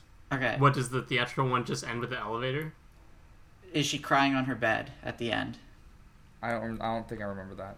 look either way the it ends with this montage of like flashbacks to the rest of the movie and i'm like like i hadn't been paying attention to the time code at that point and then when the credits began i was like fuck you. Come on you know? Like that made me angry. Because it's like this isn't this isn't the seventh harry potter. You don't get to do that. You Uh-huh. don't you don't have that right yet you know? Like even even the second to last twilight ends with an ending you know? Mhm. it it has a cliffhanger but it's still like the baby's born it doesn't end with her giving birth you know. It ends after that. So and it ends with that classic line about the loch ness baby or whatever i think. Um So look into what we are talking about earlier with the quote unquote super super crazy kinky stuff. I feel like it's more supposed to be alluded to than what's actually shown. You know, because in reality they don't do crazy kinky things. i wonder Like, but like the room know. is full of actually like, like, full length whip and like wooden shit and like. It feels to me like the writer is like an old person who doesn't really understand this, and like it's more so that the set designer was just like, here's what it should actually look like, but that this is. It feels like the movie is just people who don't really understand BDSM. Just and like I'm not saying I'm an expert, but I'm just saying that I know that there's definitely way worse stuff than is is in this. Um, And I just feel like the people are just like, oh, wouldn't this be risque if Pulp Fiction goes further. You remember the gimp in Pulp Fiction, the guy that they Yeah. keep in the box? Yeah. Yeah. Like, that's fucked. Thi- This is like, ooh, I'm gonna slap your tits. You know, Yeah. it's like, yeah. okay, you know, Uh-huh. Yeah.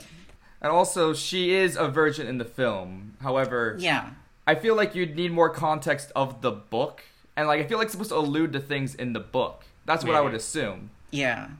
I look. I'm never gonna read this book because no, but like I'd imagine the book might go more into characters because if it doesn't, I don't know what even there is to make a movie out of. Well, here's the thing. Can we talk about the fact that there is like absolutely zero chemistry between these two people? Like I do Yes, not understand please, please. why Yeah. like immediately they fall in love with each other because when they do that interview thing, like there's other than she doing the Twilight lip bite at him, uh, there's not really So funny. anything there. Like So I don't understand why they're so into each other, and I never figured it out in the entire movie. Like, what's going on here? Like, what do what do they see in each other? I You guess know- in, eh, he he sees in her maybe he's like, oh, this is like a little virgin girl I can like that I can corrupt, but Well, I think he was just attracted to her physically initially, Mhm. and that's the same reason throughout the thing. It's just a single physical attraction. I like you as opposed to anyone else. You're just, you know, you turn me on. And to Uh-huh. her, I mean, she's he's technically like he's a thing girls want, you know.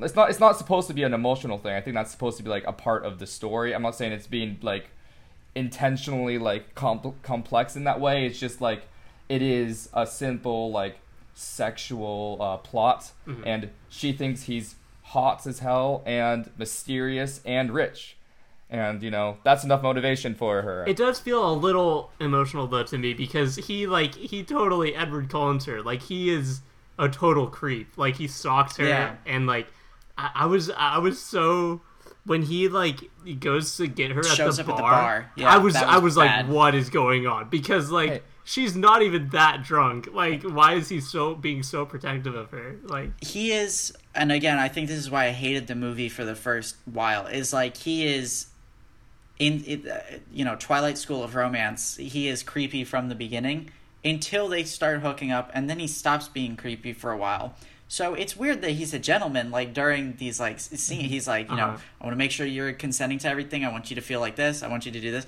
And then he goes to like South Carolina or Georgia or where it's like, Uh-huh. dog, you why? You know, because he's protective It's- and okay. misunderstood. It's just everything like a classic person who grew up with Twilight, you know, obsessed over like Yeah. you know those kind of things would want, you know, and you know stalking and like being way too like uh, like attached and way too like controlling is creepy, but it's not creepy if you know you're a billionaire handsome man who is the protagonist in a, a movie like this, that, that's true.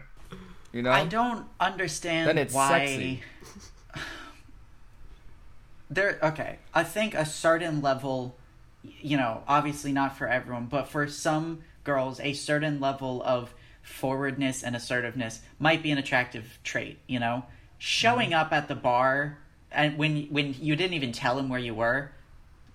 What? No. Yeah. No. you know. Mysterious. It's it's nah. That's that's too far, bro. That's He he shows like- up in her house at one point. Like they're already doing stuff by then, but it's he like, also sells her car without her consent. He just like he he just sells her car to buy a new which one. Which is why I think this is a funny movie because yeah. like I I would never okay unlike Twilight I can't see myself watching this for fun I don't think I could ever sit down even even if I don't hate it I don't think I could sit down and say you know what today I'm watching 50 Shades of gray Mm-hmm. but if it came on and I was with people I could say you know what this is a funny movie let's watch it and make fun of it right yeah. but it's like i it's like funny if you imagine it as a comedy it is funny when he's like i sold your car and you imagine the laugh track and she's like christian you know it's like Uh huh. he has no concept of romance which is fine i think that suits his character but then what does she see in him Yeah. like I understand what he sees in her. Like he might be like, oh, all the other girls, they're just into the kinky stuff, but you aren't into the kinky stuff. So the fact that you're receptive and willing to try it, that might be an attractive thing to me. For her, for her, it's like he's got money. Yep. Well, okay. This imagine you're either two things. You are uh, tween age when Twilight came out, and then you watched all the series, and you're invested, and you're a big Edward or Jacob fan, right? Probably Edward fan. uh, Who knows? And then, or you're like a house mom or a mom who read the book, right? You don't need the characterization to like him. I, I before you continue, Ari, I want you to guess which of those two things E.L. James, the author of this, is. Oh, which one? Bearing the in mind author that is? it is a fan fiction, the fan fiction. which category do you think I'm the author of this falls into? I think I think I th- I thought the fan fiction would be um the first one. You'd imagine that. What was the housewife? Um, she was 45 when the first Twilight came out.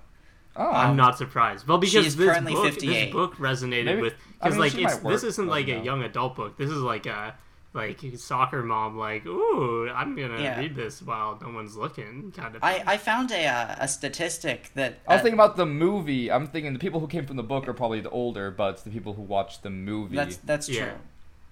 Um, and I I'm sure it's probably more based on the book than on the movie, but Is is this book the fan fiction, or is this book based off of a fan fiction? this book is an adaptation of the original Yeah. fan fiction that she turned into something else. so she and you wrote can a see fan it. fiction, and I'm guessing Okay. Edward Edward's Christian Grey.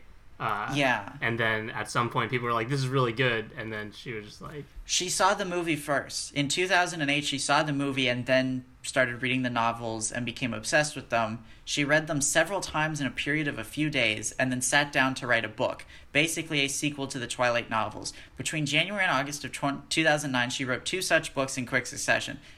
That explains a lot, writing two novels in that period of time. Those are long books, too. Um, she then discovered the phenomenon of fan fiction, and so she published her novels as Kindle books under the pen name Snow Queen Ice Dragon. Then she started to write Fifty Shades. Um, so I feel like she adapted the idea of Twilight into a non vampire situation. The difference is, in Twilight, Edward, for all his creepiness, does love Bella. You can't argue with that. Yeah. She loves him, and it's understandable why "He why. doesn't in that like to fuck hard." He doesn't want to. Yeah. I, I'm I'm sure that that what's her face feels very strange about the fact that you know her Mormon sexless vampire books were turned into the the highest selling piece of smut in in history. um, the Kama Sutra sells less copies than than Fifty Shades. Well, the the angst of the Twilight, it just they just capitalize. It's it's more teenage angst than you could possibly fit in one medium, Yeah. and had Yeah. to explode in the logical next step, Now we're which hot is young adults who this just want to have sex. sex. Yeah, and it's like, I I can understand. l- the wanting book- to go crazy I get with quote unquote existing. BDSM, but more the idea of it than you know Yeah, actual It- like it, it is crazy a shit. sterilized version of what that is, right? And I I understand why the book exists because I can see that being popular. Ooh, this thing that I've heard about. Let's get a little peek. And even Uh-huh. if the peek isn't accurate, it's like, okay, well, that's what I understand about it now, you know? Yeah. And it's like, well, then why make that into a movie? Because then the movie's just not good. You know, it's there's nothing to get out of it. It's not spicy. If you, I, I again, I've read excerpts of the book. The book gets into graphic graphic detail mm-hmm. about what they do. If you're already sterilizing BDSM, you don't then sterilize it even more for a movie. Because then, what does the movie Because you have? can't show that stuff. Yeah. so like, Did did the people in the, be, like who watch Fifty Shades like this? Movie It gets at all? pretty poor ratings. Yeah, I- I, feel like this movie is it's selling a title. Yeah, no, this feels definitely like they did not they were not trying to make this good. They were just trying to capitalize on the fact that this is a popular book. And so if they just make any movie, then people are going to see it. the the trailer was the most viewed trailer in 2014 until the Avengers: Age of Ultron trailer passed it. Keep in mind that means we're talking big numbers. Yeah. Uh, the tra- a trailer aired during Super Bowl. Um, like the marketing campaign is good because it makes it look like the movie is spicier than it is. Because all the trailers are like, "Are you curious to take a peek inside this alternative lifestyle?" But it's like, no, it was released on Valentine's Day. Like, I wouldn't be surprised if they put more effort into or money into the marketing than the film because Probably. that's what they're selling. They're Yeah. selling people to get into the theater, not to watch a movie. You know that is quote unquote you know a good film. hmm Yeah, and not everyone cares about movies. There, there are people that'll see this and like it, you know, and that's fine. Thinking it's a masterpiece, but if you watch this and you get something out of it, good for you. But you're wrong, you know. um, and Wow. the critical response made sense for that. I, I, I could have sworn at some point I read an article saying like the actual BDSM community was like, nah, this isn't accurate or good. Um, but if you are, you know, a spicy young couple and you see this movie together and you say, wow, tie my fucking ankle to a bedpost. sure. At least, at least they didn't see this movie and said, "Mom, get the fucking whip," you know. like, uh, it's it's just so strange and confusing. I mean, it's it's predictable. It's exact. It's exactly what I Yeah. thought it was. It. I feel. I. I think it's really clear, like why it was made, how, mm-hmm. and like it, I feel like it accomplished its goals. And watching it, I got what I thought I would get out of it. Yeah. And to me, it was you know, it had the right you know amount of you know bad writing, acting, mainly writing, to find it you know funny to watch Yeah. and you know, enough different things happened to not be boring. Yeah, and I should clarify. I do think this is the worst movie that that we've seen on the podcast. It doesn't mean it's my least favorite. I think that that's still got to be Click. Like I definitely hate Click a lot more than this, but I think that this is a worse movie. Interesting. I, you know, at the like the movie looks fine for the most part, at least. Mm-hmm. Um, It's got phallic imagery. Uh, when she goes to his building, it's a big dick. She's Yeah. looking up at his big cock.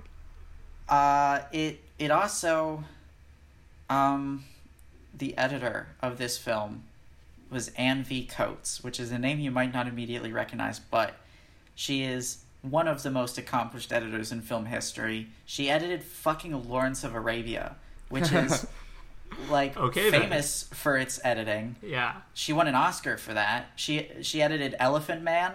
You know, she edited Out of Sight. Like she's a good editor, and this was the last film she ever edited before she died. And you know what? I did not notice the editing as being bad, so it has that going for That's it. true.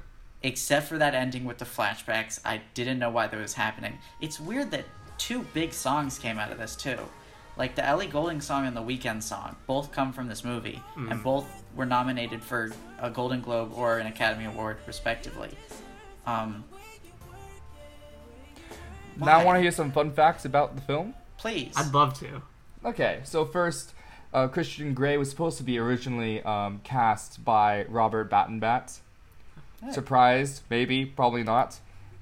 And um, they weren't looking for um, Kristen Stewart though, because That's they thought that'd be That too would've weird. That'd be weird. nose. Yeah. Yeah, they didn't get either of them. Also, they also after it fell through with Robert Pattinson, they wanted to get Ryan Gosling, but that fell through. So those are just some funny names I saw. Oh, I know. Also- Also, um, uh, what what's that? What's that other guy? Matt Bomer was on the list once to play. Yeah. Was he? Yeah. And Did you say Ryan Gosling? yeah, Yeah. I think I think any of those guys would be better. I mean, I don't know. I, like, I I haven't seen Jamie Dornan. I don't think in other things, so he's probably a fine actor. But Yeah. it's he's just like this might have hurt So his bad. career, but it was a big payday. yeah. Maybe those actors weren't looking for it. In fact, it was such a big payday. It was the. Let me find it. I just uh, had it To be up. fair, it didn't really hurt Dakota Johnson's career. Yeah, she still Yeah. got she still has work. I don't know what she was in. She was in the Social Network before this, right? She had like a small role in that. But either way, sure- she I'm got pretty paid. sure she was. I'm pretty sure she was. Oh wait, yeah, she is. She's she's the guy. Wait, have you seen it? Social Network. No, I'm just reading her. her Yeah, she's in, she's in it for literally like two seconds yeah, as as a college student who has sex with someone. Ooh. I don't. I don't know if Dakota Johnson is even like a big, well-known actress. Well, I she's just, I, she she has famous parents, right? She's like the daughter of some some actor. Melanie Griffith. Yeah. Um, All right. Tippi So it got a- Hedren is her grandmother. Interesting. So it got a worldwide total of uh, 569.7 million uh, dollars uh, worldwide box office with a budget of 40 million, which makes it the fourth highest grossing film directed by a woman, behind Yeah. Mamma Mia, Kung Fu Panda 2, and Wonder Woman. Whoa, At I did not time. even know Panda Kung Fu Panda 2 was not it was directed by a woman. That movie is a good movie. Let me just say that. At, at least at the end of its theatrical run. And Uh-huh. it was the fourth highest grossing rated R film of all time, behind Hangover Part 2, Passion of Christ, and Matrix Reloaded. wow, I more than think that Deadpool. Wow, this is unacceptable. Here, okay. I mean, at the time, this came. Did this come out before? Oh, oh, maybe yeah, maybe. You're you're looking at the Wikipedia here, right, Yes. Ari? Yes. So I just, again, I want to talk about the director because it fascinates me. She's that married she to did Aaron this. Taylor Johnson. She is, and Aaron Taylor Johnson is like 20 years younger than Yeah. her. Um, hey, the weird thing is, I don't know what Aaron Taylor Johnson's name is, but I do know that her, uh, her uh, maiden name is Taylor Wood. So I think it's just a coincidence that it became Ooh. Taylor Johnson. Um, I'm looking at her inspirations for the film, and it's nine and a half weeks, Last Tango in Paris, and Blue is the warmest color. And, like, those are sex movies. Wait, she directed Um, Blue is the Warmest Color? No, no, no. She cited those as Oh. influences. Um, Blue is the warmest color.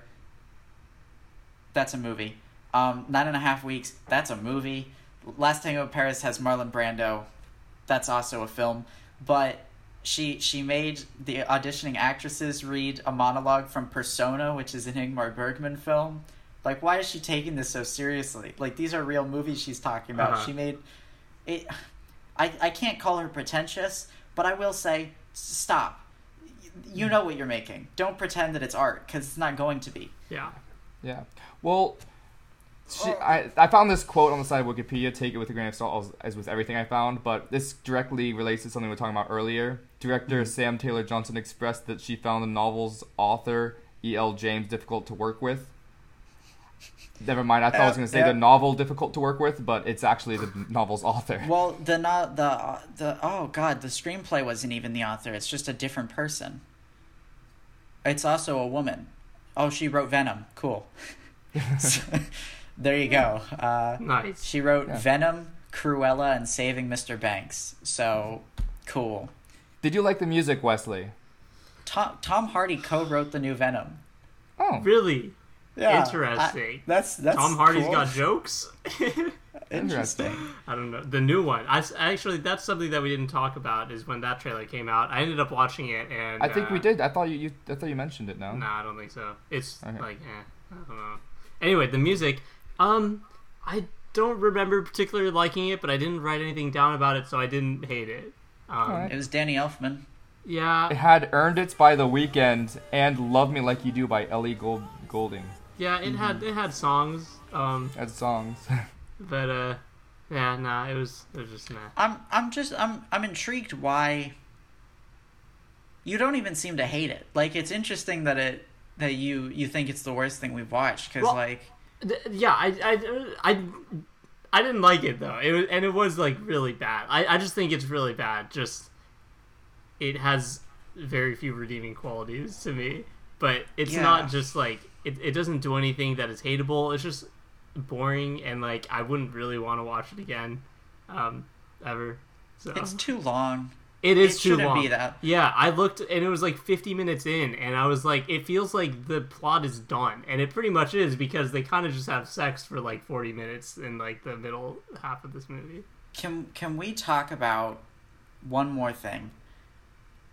First off, one of my notes is just two words: profound hunger. Period. Does he I don't say know what that? that's about. I think he he says at the commencement speech that he gives. He Yeah. says, "I too know what it's like to feel profound hunger." oh yeah, and this looks I at thought that her. was It kinda so funny. Mhm. There also a second thing that I remembered. There's one point in this movie that I, I liked, and I said in a better movie that would have just been a minor thing that I liked. If you don't know what this film is about, somehow, right? When he puts her in the helicopter before he takes her to the place, right? And he's been like, my tastes are peculiar, you know.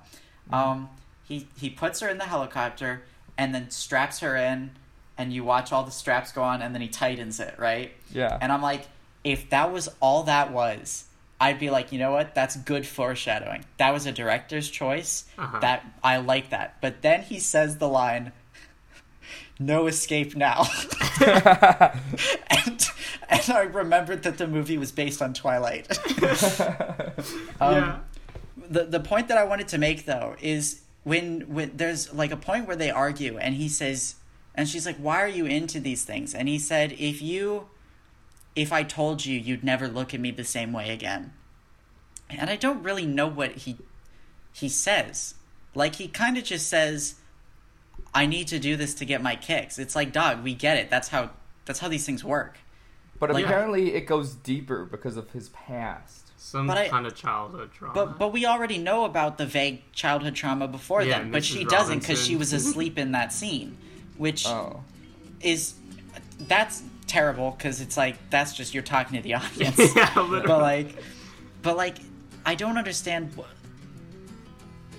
Am I like missing something? Like, why Well, does like, he say that? Well, she eventually finds out about you know his mother's friend, Yeah, but and I think that's what he's referencing. No. but he says this after. Like, this is in the last twenty minutes of the movie. This is right before he does the yeah, the I don't six know. You- it's I think it's just a way for them to get you to watch the sequel so you can find out what his dark past is. like I don't know if the sequels go further, but like it Well, feels I mean, like the next one is called Fifty Shades Darker, so of course it's got to go. Oh. It's got to go further. I, I it's just like eighty percent of the BDSM in this movie is just like she's tied to something, which like is so so vanilla. Yeah, You know? yeah. There's Like there's in, in the there's guise more of stuff. BSM, like Yeah, No, not just in BDSM. That's the same thing as just if you like hold her arms down. You know, yeah. like that's just you're you're you're restrained. That's like I feel like that's just a thing that happens. uh-huh. You know. Uh-huh. If there's any slapping, it's too too crazy. Yeah, but like Any physical contact, nah. Yeah, I was paying special attention to the to the slaps just to see how hard he was doing them. I'm like, is he going hard? And they're like, "Pch, pch," and it's like, Yeah, it doesn't feel like he's trying to like beat her. It Which is good. like- yeah, yeah. I, I'd, I'd not like the movie if it, if it was that. But at the same time, the movie would be so much more interesting if she just hated it. And it's like, how do I get out of this relationship with this guy who's into Well, that- some that's weird at the shit? end. That's literally what happens at the end. Yeah, Again, and you know but what? yeah. You're right, but I hated that, so I guess I'm wrong. The movie wouldn't be better. Uh, I just Uh, I will say did she direct the? Yeah, go, she didn't yeah, direct go. the sequels now. Okay, Yeah, I will say there is a scene in this movie um, where it's so stupid. It's right after they've had sex for the first time. His mom comes over just to tell him to come to dinner with them. And then she just Yep. leaves immediately, and I'm like, It's "What like is this? room. Is this the room?" Like yeah, that's room. literally what I thought. I was like, "This is the dumbest thing that she has like traveled this. She has like security and all this around her, and she's just come to ask him, be like, you should come to dinner with us sometime, and then just leaves." Which I don't know. The script Yeah. sucks. Okay, well, I just accidentally spoiled the sequel for myself. Uh, I don't know what happens in it. Don't tell me. You're gonna Actually, watch it? I don't really. uh, maybe maybe Chloe will force me to. We'll laugh at it one day. Okay. Yeah, this movie uh, was anticipated to get an NC-17 rated by the director and stuff. And it actually the uh, got G. screenwriter. But it got yeah, it got actually got R rating, which is good good for its you know financials and the release. It was this movie is banned in Indonesia, Kenya, Russia's North Caucasus, UAE, Papua New Guinea, oh, Cambodia, dude, they couldn't handle this in the North Caucasus. No, even Nigeria could only handle it for a week before it was removed. That's my favorite part is they released it uncut in Nigeria and then said, wait, wait, wait, wait, no, no, no, no. Yeah, they're Um, not even trying with China. And it roughly 20 minutes were cuts from the film for screening in Vietnam, leaving no sex scenes. That's almost as good as the UAE release of Borat, where they just cut 30 minutes out of the film. um, do you remember when she gets the first gift from him and it's those first edition copies of the books? Yeah. And and she reads the note. Like the friend reads the note and Dakota Johnson just goes, That's a quote from Tess of the D'Urbervilles. That was the worst line in the movie yeah. because it's just awkwardly thrown in and it was like oh that's right she's an english major but that doesn't have any bearing on the movie it's just to remind you she's an english major and then not do anything further with it and i remember that line specifically because it was like it it might have even been adr'd like i remember thinking that the delivery on that was like particularly awkward and then after that point, I stopped paying attention to most of the dialogue because like most of it wasn't terrible anymore. It was just like forgettable, except for those few lines, like The you know, classic ones. "fuck the paperwork." Uh, I te- I don't I don't make love. I fuck. Hard. Which is yeah. yeah. Also, like it, they, it, what they should have done at some point is have a callback to like the the cable ties that he buys initially at her hardware store. I don't think we ever see those again. We don't Like, see them, but he mentions them. me- yeah, he mentions them, but like I, I feel like it'd be a, a good, a fun callback to be like, she's like, oh shit, this is the stuff that I told you to buy, and now we're using it. But nope, he just has a bunch of gray ties, like I'm in too good for the Yeah. movie. fifty gray ties. But Um, have you guys heard of the film Fifty Shades Black? yes. No. Yes. Well, it is a parody film that uh, did not do too well, and I, the only reason I mention it is Oh, actually, because the I have heard of Wikipedia. this. Yeah, the only reason I mention it is because the Wikipedia doesn't even attribute this quote to anyone. It just says it was released in 2016 and described as less funny than the un- unintentionally funny film that's trying to lampoon. hey, see, someone else gets something out of this in yeah. terms of the funny. so the parody, the spoof of it was less funny than, you know, just it. Which is, you know, I say is a testament to how ironically beautiful this film is. I guess so. Yeah. There's also a, a pornographic adaptation that was tried to be a thing, but um, it was called Fifty Shades of Grey and XXX adaptation. Great name. and then uh, there was a lawsuit from Universal. They didn't want that to happen because of Fifty Shades rate, rights, and it was lawsuit under the guise that it was not um, it violated copyright and it was not a parody adaptation. They could Yeah. have just made it a parody. Yeah. Yeah. So yeah, those that that ends all the fun facts I found on Wikipedia about it. But Yeah. All right. I, I, look, I don't have anything else to say. I think, but I don't hate it. It's just not very good. You know. Um, I don't know how I'm and a half rate out of ten. You know, it's uh, I don't know. I gotta think on this. It's it's it's it's. In theory, it's better than the Twilights, but the writing is just so bad that I can't rate it higher than most of them. But the writing is what makes it. The writing is what makes it durable, like able to be watched That's true. because it's so funny. That's true. This would it would have nothing if not for that script. Mm-hmm. But it's also not a good script, so I don't know how to. You know, the the room is funny, but like, it's also terrible. So Yeah, I, I don't think this know. was more entertaining to watch in the room in a lot of ways. I suppose, nah. Well, we didn't see the sex scenes in the room, so That's true. Oh, true, true. maybe maybe they're better. I don't know. Okay. It's a movie, I guess. Yes. Mm. Well, thank you for going through that with me, guys. Yeah, Yeah, thank of you for, for that 69th episode special.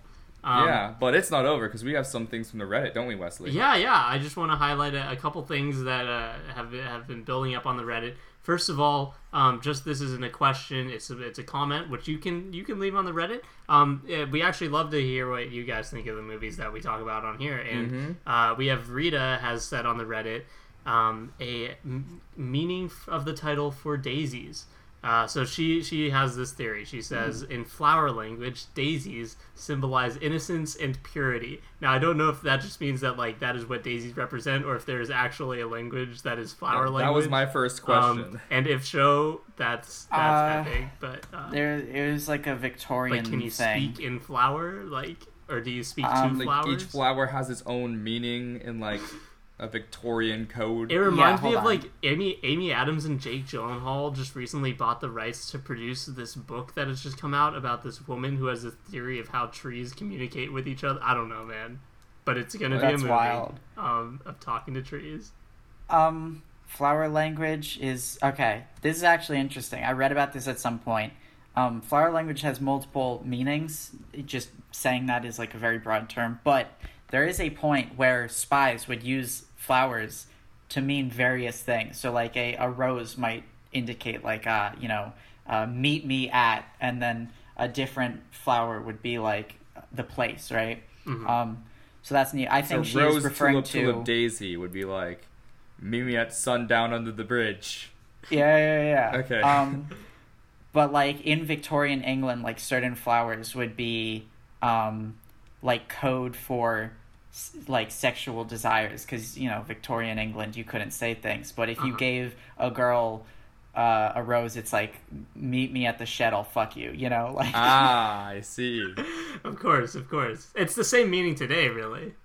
yeah, Daisy's being innocence in that context might be you know Don't meet Yeah. me in the shed and fuck me. yeah anyway, yeah. So Rita says in flower language, avoid the shed at all costs is Yeah. what that means. Daisies symbolize innocence and purity. Uh, she says, I quote, I think this is supposed to emphasize the irony that these female characters, who at the time were expected to be mild mannered, innocent, and submissive, are committing such hedonistic acts. IDK, I have to wait two weeks until I can see Daisies, but this is my take. When did she say that? One month ago. So I, Okay. I, I think that interpretation is better than I remember us saying on the podcast. yeah.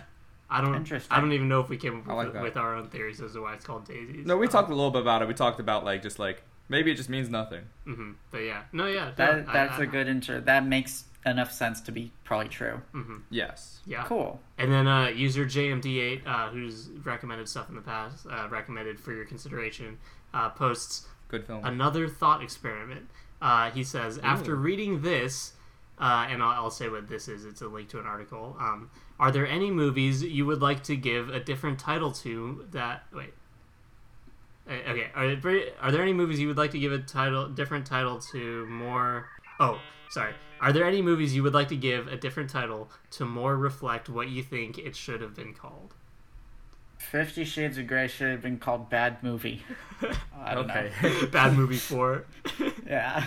Should have been called Fifty Shades of Fucked Up. Anyway, I will. Yeah. But but first, while you guys are thinking about uh, some alternate movie names, um, the article that JMD8 links to uh, is say the the headline is Zack Snyder wanted Batman v Superman to be called Son of Sun and Knight of Night. Um, I hate that. that it's it's but it's like the different you know the the hol- uh, hol- Oh no. I I like, get it. yeah. I get it. It's I just it's, hate it. It's terrible. Um, I hate that. I don't know why you thought that would have been a good idea at all because no one would see that movie. Um, no one would even understand. I feel like just about every DC movie that I can think of is named pretty poorly. yeah, Like Yeah. Suicide Squad, The Suicide Squad, the uh was the other um Joe I feel like Joker could be named something just- I mean, at least with Joker, they Yeah. name it the name of the thing so people know. Like Man of Steel, when that came out originally, I don't even I didn't even know that was a Superman because I know like that's one of his like main nicknames, like the Dark Knight. But it's like just call it Super. If you're starting, if you're trying to start a cinematic universe around this, just call it Superman. Like with the Marvel mm-hmm. movies, they just call it the name, and it's kind of the best option because people know what it means. I think there's be- it's better to be have some creativity there. I'm thinking like the Emancipation of Harley Quinn, whatever is a ter- whatever the Yeah. fuck that Yeah. movie was called. It's a bad decision, but I like I like the Dark Knight. You know, Yeah, the as Dark you know, is good. Em- emancipation of whatever. I is- hate the series, you know, names being like because I remember I watched The Dark Knight Rises thinking this was the first one in the trilogy Oh, yeah, yeah, yeah. because I didn't know what the other ones were called. I saw Dark Yeah. Knight Rises. I'm like, oh, that sounds like the first one of the trilogy. That was the last one of the trilogy. So I'm like, oh, of course, it's Dark Knight with no like subtitle, like with subtitle, because I didn't know Batman Begins was a thing, but Batman Begins, which each of them sound like they could be the first. It makes Yeah. sense. Yeah, yeah, yeah. No, no. that's more of a me problem not knowing what they're all called initially to make that decision. But Uh-huh. Uh-huh. Yeah. But anyway, the quote in here is uh I it's, it's Snyder says I remember when there was a back and forth that I had with the studio. Batman v Superman: Dawn of Justice was like the only title that Warner Bros. liked. The whole V instead of verses, it was like this crazy negotiation. I was like, guys, can't we just do something like Son of Sun and Knight of Night or something that's a little bit more poetic? And they were like, absolutely not.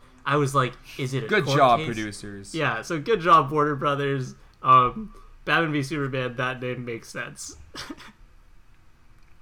yeah. Yeah. And any any other names that that uh? Well, you there are a lot of names that I like do like. Yeah. I'm those are easier to of think of. Names. I'm like looking at movies we've done for the podcast, but like most of these have a, a name either has to be like obvious symbolism or a very simple reference to what the movie is. You know, Like for example, I like the Borat subsequent movie film Olivia uh, Pr- Prejudiced bribe to the American regime to make benefit the glorious nation of Kazakhstan. that absolutely fits the tone of that movie. Yeah. Um, it also plays on the long ass name of the first one. Um, you know, like Close Encounters of the Third Kind. That's what that movie's about. It's about close encounters of the third variety. you yeah, but it's not just like Yeah. aliens in Utah, whatever the place is called. I'd watch that movie. That's I all mean, you know about the movies. in in theory, I think the film Aliens has a bad title, but it also works. I like the idea of a sequel just being more of because that's what that movie is. It's more Yeah. xenomorphs, you know. Yeah. Um, think it works. Predators is the same thing. Uh, the second RoboCop is not called RoboCops, and that's why it's a shit movie. yeah. Dawn 'cause of the Rise there's of the Dawn- Planet of the Apes. Those also have backwards names. Ugh. War Yeah. of the Planet of the Apes is more the second one. I feel. I feel like all the Star Wars ones. I saw I don't know. I saw a TikTok a while back where they reorganized all the names to different movies, and it made far more sense. Yeah. Then Attack again, it was a TikTok I is saw the a while back. truly Yeah. accurate title in there. Yeah. Um, what does the Force Awakens mean? I don't know. Yeah. Uh, What is the, The last, Last Skywalker? Skywalker, mean? yeah. that's the worst one. Um, I remember there was like a big when I when uh the Last Jedi Oh, sorry, Last Jedi. Name Rise announced was announced. Yeah, Last Jedi. Um, all. Mm. when they announced that title, everyone was like, "What does that mean? Is it Jedi singular or Jedi plural?" And I I just put maybe it's the I put previous Wiki- Jedi. I put the Wikipedia article into Spanish just to see if the title would change, and it said like Los Jedi, and I was like, oh, so it is plural. like that's Ah. just the you know. So Uh-huh. I Fantastic also, Beasts and Where to? Find Them is trash. Oh, that's terrible. Terrible- And the fact that terrible, now it's yeah. the Fantastic, Fantastic Beasts and where to co- find them, colon, the crimes of Grindelwald. Terrible. that's a terrible true. title. Yeah. Yeah. Um, which is a shame because the first one's alright, I suppose. I, I really like- like the first one, but yeah, the naming they've It they've should stuck themselves into a hole with the naming there. it should just be it should be called Fantastic Beasts, and then like Something in parentheses Yeah, yeah. and where to find them. That'd be good. And then the second one could be called Fantastic Beasts colon Grindelwald or something. Yeah, you know, I mean like- that Yeah, doesn't that make makes more sense, but it could be like yeah, I don't know. Where to find them could be like the Lion, the Witch, the Wardrobe part of Narnia, because Yeah. that's kind of the title. But like, I'm not sure if that's actually what people consider the title. But to me, it's not. in general, kinda the like- Harry Potter movies have pretty solid names. They all correspond to their thing. Deathly Hallows mostly isn't about the Deathly Hallows though. Um, but also, what, what Harry Potter and he kills Voldemort. Like, what else do you call Yeah, it? it's you more, I mean, the thing is like, it's just it's based on the books, and yeah. you Yeah. know, I haven't read the book, so I can't really critique. Uh, yeah, I'm trying to think of other Doctor movies Strange and I Love can't. or Why How I Stopped Learning Worrying and Loved the Bomb. I think that works. I don't know. I, I'd argue that Birdman also has like Birdman or the something something virtue of ignorance, right? yeah, Unexpected virtue of. ignorance. Yeah. Yeah. How do you guys feel about punctuation or like Fant4stic when they do weird shit like that? Uh, I'm fine with it if it works. Uh, well, like, is is is Once Upon a Time ellipses in Hollywood? I don't understand what that is, but it's a Tarantino movie. He can do whatever, I guess. It's probably it's an obscure reference to something. There's a lot of Once Upon a Time movies though. Like there's Once Upon a Time in the West, there's Once Upon a Time in America, in China, in I want to say there's two different in Japan's. Um Does Die Hard make sense? no. No. Th- that I'm not complaining. that's a fine title. It's a fine But it also is not a sentence Yeah. that works. Because also like well because it kind of it's like live free or die hard right but it's like it's Yeah. not a movie about protecting freedom it's about killing these German terrorists like Yeah. Uh Mulholland Drive is a fine title. Rare Yeah. Window is a good title. I think those Um, those are great titles.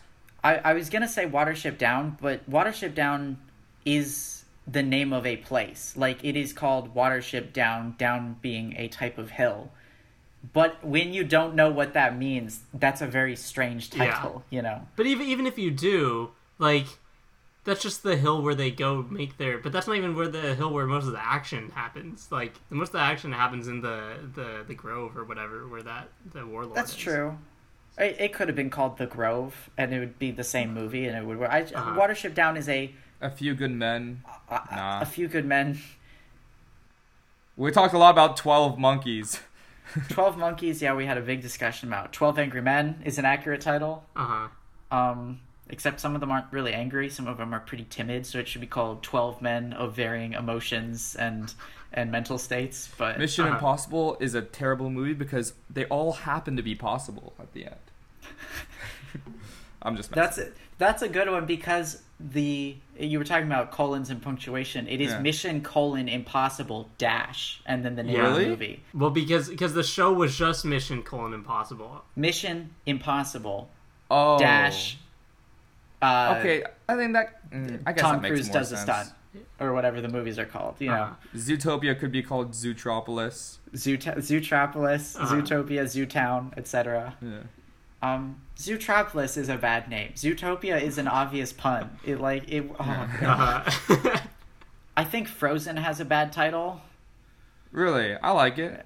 Yeah, like it's not a bad title. It's just it could have been better because it's like it could have been called the Ice Queen, which is probably what it's based on. But Um, uh, I don't like that. uh, uh, Little Mermaid is fine. Captain America: Civil War. I, I think it might just be the. Me Captain hating- America: Civil War. I don't like yeah. it. It's the name of the comic that it's based on, but it's not even like similar It's to not that. okay. comic. Yeah, yeah. We talked about that on a long time ago. Mhm. Interstellar is a is an accurate title. Uh, Spider-Man: Homecoming? No. why No. are we still talking? We're just saying words No. at this point. A hot lead is a great title. Yes. because Because no one knows what that means. yep. Dawn of the Damned is good. Uh, Most of the time, movies do a good job naming things. usually, yeah. I think it's more interesting when foreign films have to change the title into their language that it becomes interesting. I, Yeah. I want to say that Finding Nemo in one language is just called Missing Fish. it's like that's a fun name for a movie, Missing Uh-huh. Fish. I, Um, I, I want to go see Missing Fish at the at the I- cinema. Yeah. Finding Dory is. Uh, I will fine, say, it makes uh, sense. uh, there's there's this like Like, it French can't be an- Finding Nemo too. There's this French I'm not sure. animated movie about aliens called La Planète Sauvage, which means like like Yeah. wi- wild planet, but in English it's called Fantastic Planet. So I don't know. That's They- true. That's Okay. weird that they changed that. I have a question for you guys. yeah. The movie Goodfellas. Mm-hmm. What is that named after? Goodfellas Pizza. I don't know. Is it named after No. the pizza? Is the pizza named after the movie? Or are they both named after a mob? Or no, was it's named because it's a name for mobsters in the movie. Like that's what they say. Like That's what they say in the movie. They say, hey, we're a couple of good fellas. Am I right, boys? no, it's it's like slang for a mobster. It's like yeah. And is the pizza place named after that movie, or at least how they reference the movie? Or has Goodfellas it's Probably- always been slang named for it? after the movie. I, I feel like it's named after the movie. It's either named after the movie or unrelated. Or is Goodfellas already slang for mobsters before the film? I mean, I think it was because Goodfellas Oh, is based on a true story. Um, Yeah. but I but I don't know if the pizza is based off of gangsters. Okay. Well, I think that exhausts that Yeah. thought that thought experiment. Thank you very much. I like that a lot. That was just five minutes of us saying words. Names. Probably If I enjoyed that it. felt long, yeah. All right. Do you want me to do the recommendations then? Yeah, but first I'd like you to do our guest recommendation. That is true. We have a guest coming on the podcast. It is none other than Brittany Weinstock, sister of Stephen Weinstock, uh, girlfriend of Nick Gohagen, um, singer of Mm. songs. Uh, she has recommended a movie that she talks about a lot. Um, it is a movie that, understandably, she knows a lot about music, so she has recommended a music movie. Not a musical, mind you. It is a historical drama about a musician. Amadeus. Uh, she's recommended the film Cold War by Pavel Pavlovsky. Uh, this Is- was nominated for an Oscar a couple years ago, 2018. Oh, yeah. So it's how this going to work? Is this going to be I'll get to that in a second. I'll get to that in a second. It is a Polish film, uh, but it, it is free on uh, Prime. Go ahead and watch that. I've heard it's good. I've not seen it, but I'm, I'm looking forward to it. Um, I was going to do, as you know, I've been doing Cue the Jazz. As you know, I've been doing film school here. Uh, we did Australian New Wave. We did French New Wave. We did Czech New Wave.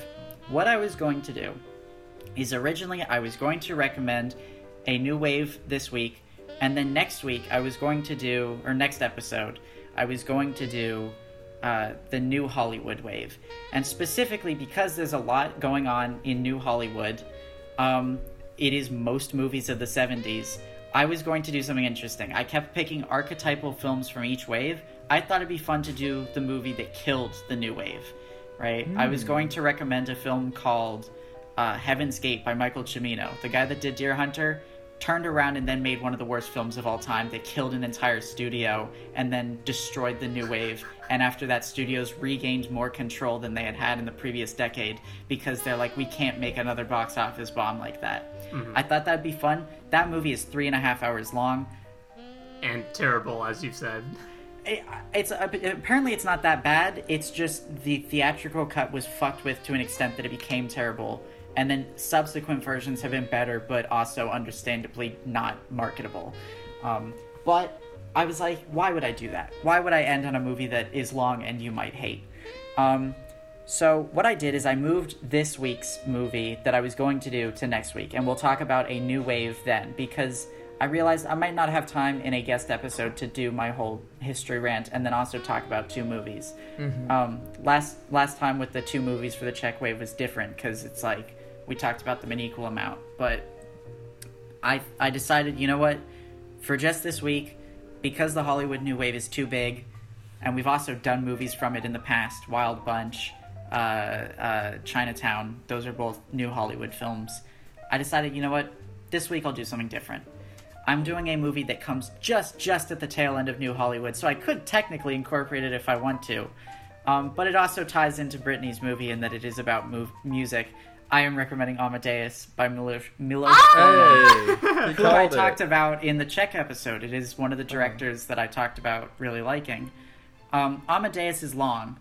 It is three hours, but hmm. Brittany's movie is only an hour and a half. So I decided it's fine. Also, the version that is most easily accessible is the extended version. It is three hours. The theatrical version is two hours forty. The I've only seen the extended version because that's the version that I own, um, but I think it's worth it. It adds things that are actually good. So Okay. watch the version right. that I, I provide to you. Just know it's a bit long. You can watch it in segments. I think it's entertaining enough that it, it's not, you know, for Ari, it's not going to be closely watched trains or contempt. This is a, a film that I think you will enjoy. Wes has seen it, so I know it's a movie he enjoys. Oh. Um, I think it'll be fun to do two back to back music movies.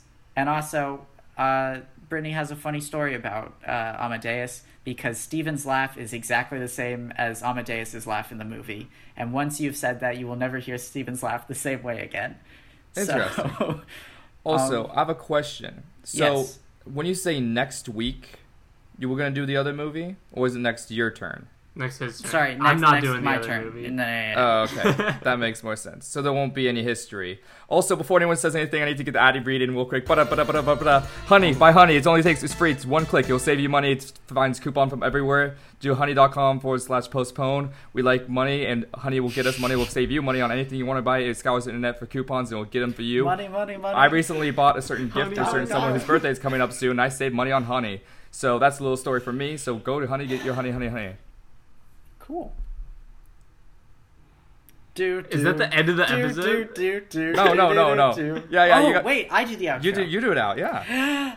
That's all we have time for on this episode of Postpone. If you like this episode of Postpone, go ahead and leave a comment on the subreddit. Go ahead and favorite this episode if that's even a thing that your podcast platform does, because it might not do that. But if you can leave a review or a rating, go ahead and do that. Uh, go ahead and share this episode if you want to. Never asked you to do that before. Getting a little, getting a little kinky, are we? Uh, if you want to recommend a movie for us, you can also do that on the subreddit. The link will be in the show notes below, as they call it in the podcast industry. It's not the description; it's the show notes.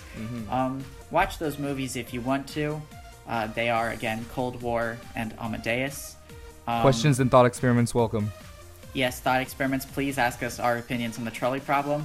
Uh-huh. Um, and also ask us what is our favorite shade of gray. Mine is slate. What's yours? Bye.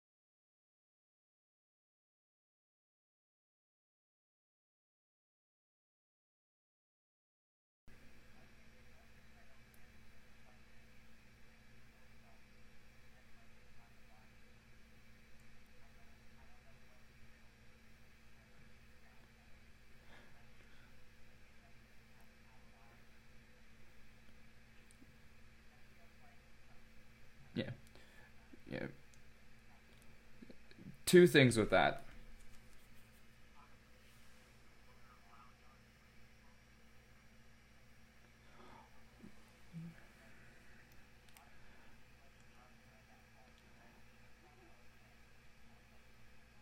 Yeah. Yeah.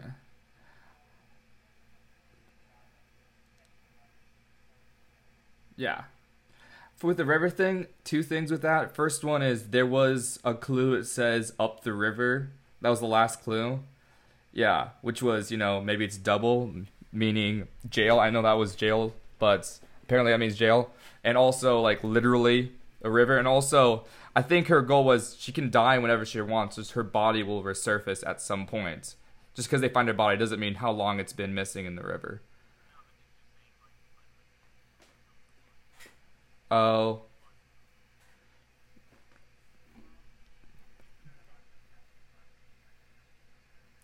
Yeah. Or, I mean, if his only alibi by is his sister, and his alibi is at the beach, like, for, we assume he was there for hours, long enough to, like, do the blood, clean it up, who knows.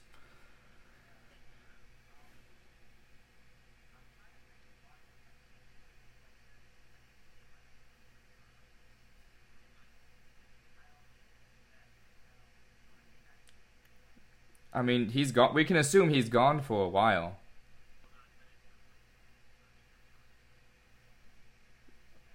Yeah.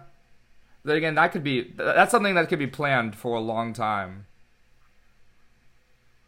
Yeah, and I, that implies I think being that they had when they were talking about uh, Ben having his affair there or Nick having his affair there, um, she it's one of the places where she doesn't go and she never goes in the shed, and you know makes sense because they never found it for like a while because also she didn't do that all at once I mean, she had to buy things, store them, probably stored them in the shed. Who knows? Low robot dog. mm-hmm Yeah.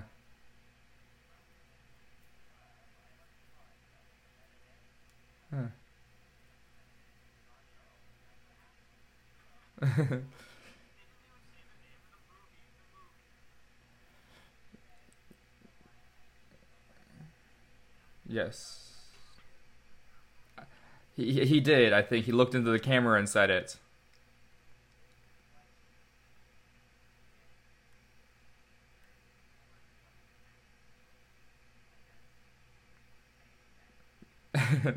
sure.